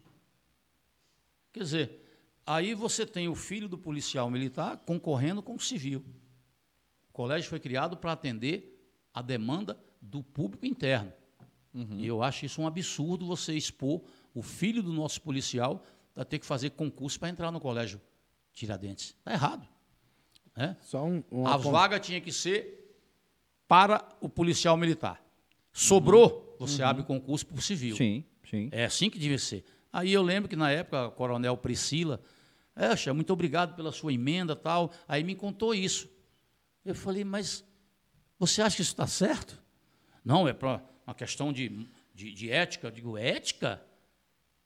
Nós somos uma família, ninguém gosta da gente, não, minha filha. Se a gente não cuidar da gente, não vai ser o paisano que vai cuidar, não. Aham. Vá no colégio militar da- do Exército para ver se, se o filho do militar lá não é o que tem prioridade. No próprio bombeiro, aí a polícia militar. A gente faz a legislação com camisa de força para prejudicar. É aquilo que eu falei para vocês. Aí ela falou: é, in- inclusive, o ano que vem a minha filha vai fazer concurso. Aí eu disse para ela: eu espero que ela não passe. é, ué. Ô, como é que pode uma coisa dessa, rapaz? Você Aham. luta para manter. é, Não, tá errado isso. Uhum, tá errado. Legal. Mais alguma coisa aí, Cleitinho? Não, aqui. Legal. de- de Deixa eu só boa. lembrar o pessoal que está no chat aí mais uma vez. Muito obrigado por vocês estarem acompanhando aí. Muitos elogios. Nenhuma crítica aqui, assim. É, né? então, tá bem. bom, tá bom. Tá não bom, vi tá ninguém. bom. ninguém veio para xingar ainda. Não sei É. se depois que eu falar aqui vão aparecer. Mas aproveitar o pessoal tá aí no chat. É, Pessoal, eu falei um pouco atrás aí, mas quem tá aí por enquanto, fecha o chat um pouquinho se tiver no celular aí. Vai lá, clica lá em se inscrever, curte lá o, o, o vídeo. E vai lá no Instagram também, a gente tem o Instagram lá do Brasólia lá. E se inscreve lá depois, a gente está quase aqui encaminhando aqui para o encerramento. E se tiver no computador, à sua esquerda aí, clica lá em se inscrever. Eu vou pescar aqui mais uma perguntinha aqui. Fraga, o aumento da PMDF ainda este ano será possível ou não? Eu, eu acho que é impossível. Não tem mais como. Com a lei eleitoral, Sim. não tem, já, não tem mais jeito, não. Infelizmente, não tem, não. Mas tudo por trapalhada do senhor governador Ibanez Rocha. E ele atrapalhou com o interesse mesmo em questão de, de ah, o orçamento, o que que era. Não, fala assim, ah, o- tem, eu ouvi falar, eu vi alguns Não, colegas falando assim, o Ibanez odeia a PM. Eu ouvi um, um papo desse. Eu não sei- sou eu que estou falando, eu, eu ouvi. Não, eu não sei se ele odeia, eu digo que ele não gosta. né? Eu digo que ele não gosta. Agora, ele já gosta demais da Polícia Civil, não sei também por quê. Deve ter alguma razão. Não, não consegue imaginar nenhuma razão? Não sei. A assessora Temos respondeu. respostas. A plateia respondeu, falou que não, não, não temos razão. Pois é. Não temos razão. Mas Eu fora... lembro que na campanha, do, do, na última campanha, em 2018, o senhor citava o nome de uma pessoa. O candidato Ibanês. Lorival, Quem é Lorival? Lorival. nem a pau. Nem a Lorival. é, Qual é a história desse Lorival? O senhor tem alguma não vou coisa? mexer com isso, não. Olha lá, deu joinha. A assessoria agora tá... Vibrou. Vitória, leva a assessoria para tomar um cafezinho ali. Ela tá segurando muito aqui as coisas. Ah, o pessoal aqui, realmente, aqui não tem mais nenhuma pergunta aqui. De- eu acho que foi bem legal, bacana. O, gostei muito. Acho que o, o deputado aí, o futuro deputado, é bem legal. Você entrou aqui na. Que a gente faz aqui quase com uma brincadeira também, né? Para o negócio ser bem, É, bem descontraído. descontraído, né? É para ser legal a gente poder conversar sobre isso. Muita gente aqui falando sobre a, a polícia militar, né? Então, assim, te agradecer muito por ter vindo aqui mais uma vez. É, falar da rede social do, do Fraga. Assessoria aí, qual é a rede social lá? Instagram. É João Underline Alberto Fraga.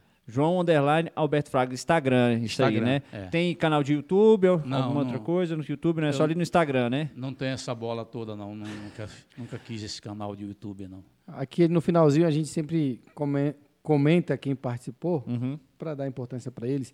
Um abraço a Joana Dark, é Dani Moreira, Samira, Ivani, o Alexandre AB, Cristiane Maia, Dagmar Ribeiro, William Araújo, Fernanda Rabelo, eh, Luiz Rogério, Robson França, enfim, teve vários outros. Alferrinho, Ferrinho, o Rúbio, Rúbio e aí- Pompilho.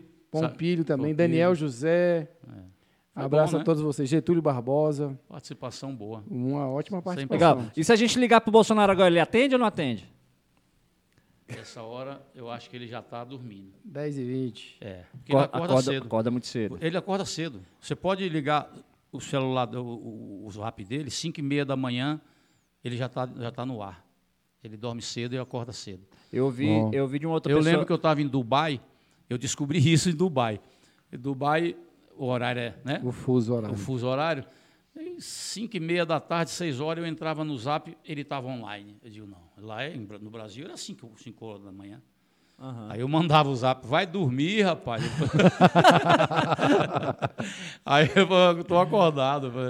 Ele realmente acorda O país não pode esperar. É. Encaminhando para esse final, curiosidade sobre Bolsonaro. Eu vi uma pessoa falar, e é, acho que a pessoa nem é tão próxima igual você é lá, sobre a simplicidade dele. A pessoa falando assim, cara, é. eu, uma, uma pessoa mais próxima até da Michelle, que falou assim, eu já dormi no palácio algumas vezes, e ele chega ali do, do palácio, e aí o pessoal fala, presidente, quer alguma coisa? Não, é. vai lá, faz ele, um... Ele vai Descasca uma laranja, é, é. chupa uma laranja, faz um cafezinho. Várias vezes quando eu cheguei no palácio, aí o ajudante de ordem, um cara muito gente boa, o coronel Cid, ó, ele está lá na cozinha. Aí eu chego, ele está sentado na cozinha, os cozinheiros tudo lá, e ele fazendo um prato, uma mesa enorme do lado lá fora. Ele, não, vou comer aqui mesmo. Uhum. Aí, vamos comer aqui, Fraga. Aí sentamos ele, ele, ele tem essa humildade. Não é populismo. Uhum. Não é populismo. É, é, o jeito dele. Porque taxam de fazer isso na frente das câmeras como se não, fosse uma coisa que não, não é não. dele. É quem não conhece ele. Uhum. É. Eu lembro quando o apartamento dele na, na, na, no Sudoeste, quando ele não estava, quem cuidava era eu do apartamento. Hum. Entendeu? Então, a simplicidade. A cama lá era um colchão no chão. Nossa. Era. Porque ele, ah, não, Fraga, vou gastar dinheiro com cama, seu, minha casa é no Rio de Janeiro. Entendeu? Então, é um cara super simples, é, muito, muito autêntico, é, e está sofrendo esses ataques todos, é, porque. Porque a, muita gente parou de mamar, a verdade Exatamente, é essa, né? né? Muita uhum. gente parou de, de, de. Ele. É claro que eu sempre disse, amigo, você não vai acabar com a corrupção no, no governo. O governo tem a corrupção e você não é culpado disso, é a cultura do povo do brasileiro, né? Aquela cultura dos 10% e tal. Agora, se ele descobrir, ele manda embora. Na hora, na hora. Tá Como é que você pode evitar, me diga, você é presidente da República, aí seu ministro fica fazendo lá falca, falcatrua, você é culpado disso? Não tem como. Culpado se você tomar conhecimento Sim. e não tomar uma providência. Uhum. Aí você passa a ser cúmplice, né? Sim. O coautor. Mas o resto. E muitas vezes é o segundo escalão, que é, é mais complicado. Mais né? complicado ainda. É. Eu, eu, eu, como secretário de Estado, fui, tive uma condenação de primeira instância por um caso semelhante. Uhum. Como é que eu posso impedir alguém de ir num determinado lugar, usar o meu nome? Agora, o que, é que a justiça deveria ter feito? Teve alguma reunião do Fraga com essas pessoas? Teve algum encontro? Repasse de teve verba alguma... do assessor para o senhor? Isso. Teve alguma. Não tinha nada. Uhum. Por isso que o processo ficou parado 12 anos, porque não tinha nada. Uhum. Abriu por abrir. Porque na época eu batia no governo Agnello e dizia, governador, respeito o povo. É, Aí ele deu a ordem para me pegarem de qualquer jeito. Rapaz, eu cheguei a ser condenado também num outro processo hum. por posse de arma. Oxi. Assim? Coronel, coronel CAC, que eu sou CAC, uhum. além do porte de arma que eu tenho funcional, eu também sou CAC, sou colecionador, atirador. E as coisas da, da política nojenta que não vale a pena a gente relembrar. Nossa, realmente. É, nossa, uh, aproveitando que o Bolsonaro é muito amigo do senhor, e ele gosta das coisas muito simples, ele podia vir aqui uma vez, né, ô Vitória? Passa o é. zap. Passa o zap, né, Bolsonaro? Vem aqui, Bolsonaro, Rapaz, conversar com a gente. Por ele, ele até viria, só que a segurança não deixa. É complicado, É né? complicado. É muito eu, complicado. Às vezes, quando eu passava de lancha para pegar ele para dar uma volta, vixi, Maria, era uma confusão dos diabos. É complicado. Entendeu? Eu conheço algumas pessoas na. A gente, esses dias, quando eu chamei ele, vamos dar uma volta de moto, ele falou, vamos. Aí eu pensei que fosse eu, ele. Normalmente o general Heleno vem junto, o general uhum. Ramos, o general Braga Neto. Rapaz, quando eu cheguei lá, no setor militar urbano, tinha umas 50 motos. Complicado.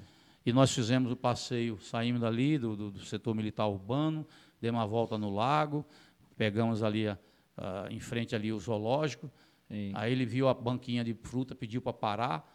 É, na parada, menos de cinco minutos, tinha 300 pessoas pedindo para tirar foto. Que é, ele é aquela muito comitiva popular, né? gigante, é. né? Aí saímos de lá, ele, agora vamos para onde? Eu falei, vamos para a Feira do Guará. Aí fomos para a Feira do Guará, ele não conseguiu andar na Feira do Guará as pessoas gritando mito, mito, mito. Aí, vamos embora, vamos embora. Aí, para onde agora, Fraga? Eu digo, vamos para a feira dos importados. Aí lá que nós conseguimos sentar e comer um pastel e o povo. Ele comendo um pastel aqui, o cara vinha tirar foto, ele. Peraí. Abraçava e tirava foto. é um cara super humilde. Então Aham. o povo não tá- o povo não está acostumado com um cara com, É. desse ser presidente da República, né? Não tem nada aí, aí gera essa ciumeira. O que a Globo faz com ele é uma coisa absurda. Eu deixei de, de, de, de assistir a Globo, eu não aguento mais ouvir um jornal daquele nacional. Os caras inventam coisas assim absurdas. Eu vi até o, aquele caso trágico lá do, do, do- do- policial penal e o guarda civil lá, né, o guarda metropolitano Ah, sim, sim. um bolsonarista matou um lulista. Né? Então, então, é uma coisa. Ridículo. É, Ridículo. Mas, na verdade, a, a matéria ainda é mais interessante. Eu, vi assim, várias manchetes que falavam assim: bolsonarista mata fulano de uma associação. Era tipo assim. É era isso desse aí. jeito. Ah, Fraga, olha só, obrigado por você estar aqui.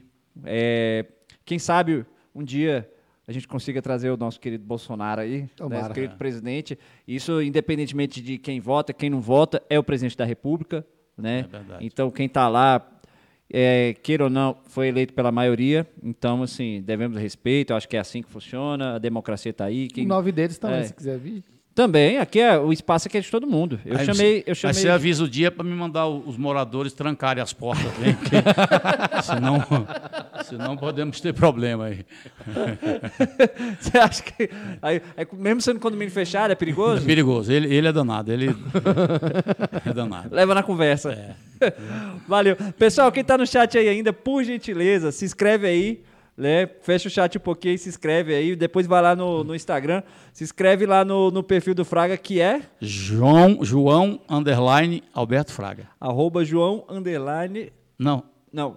Arroba João. João underline underline Alberto Fraga. Alberto Fraga. Isso. E o nosso lá, Brasólia Podcast. Se eu quiser se despedir aí, mandar um. Eu quero alô. aproveitar, agradecer essa oportunidade, um bate-papo saudável, descontraído. E é isso, né? Quem, quem quiser conhecer melhor, entre nas nossas páginas lá para saber pelo menos o que a gente já fez, né? E é isso. A gente está com uma pré-candidatura a deputado federal pelo PL. A convenção é quando? Dia 31 agora é a convenção.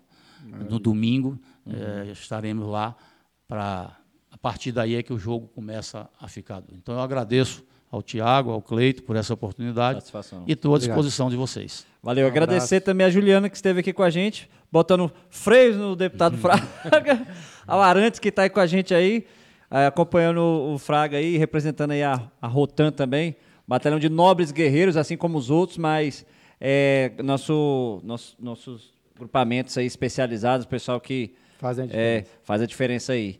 A Vitória que está aqui sempre ajudando a gente nesse podcast, né, Vitória? Sim. Estamos juntos aí. Valeu, pessoal. Mais uma vez, para não esquecer, se inscrevam aí. Depois vai lá no, no Instagram, acompanha o Fraga lá e acompanha a gente também. Valeu, pessoal. Obrigado. Boa noite. Valeu. Abraço, até a próxima.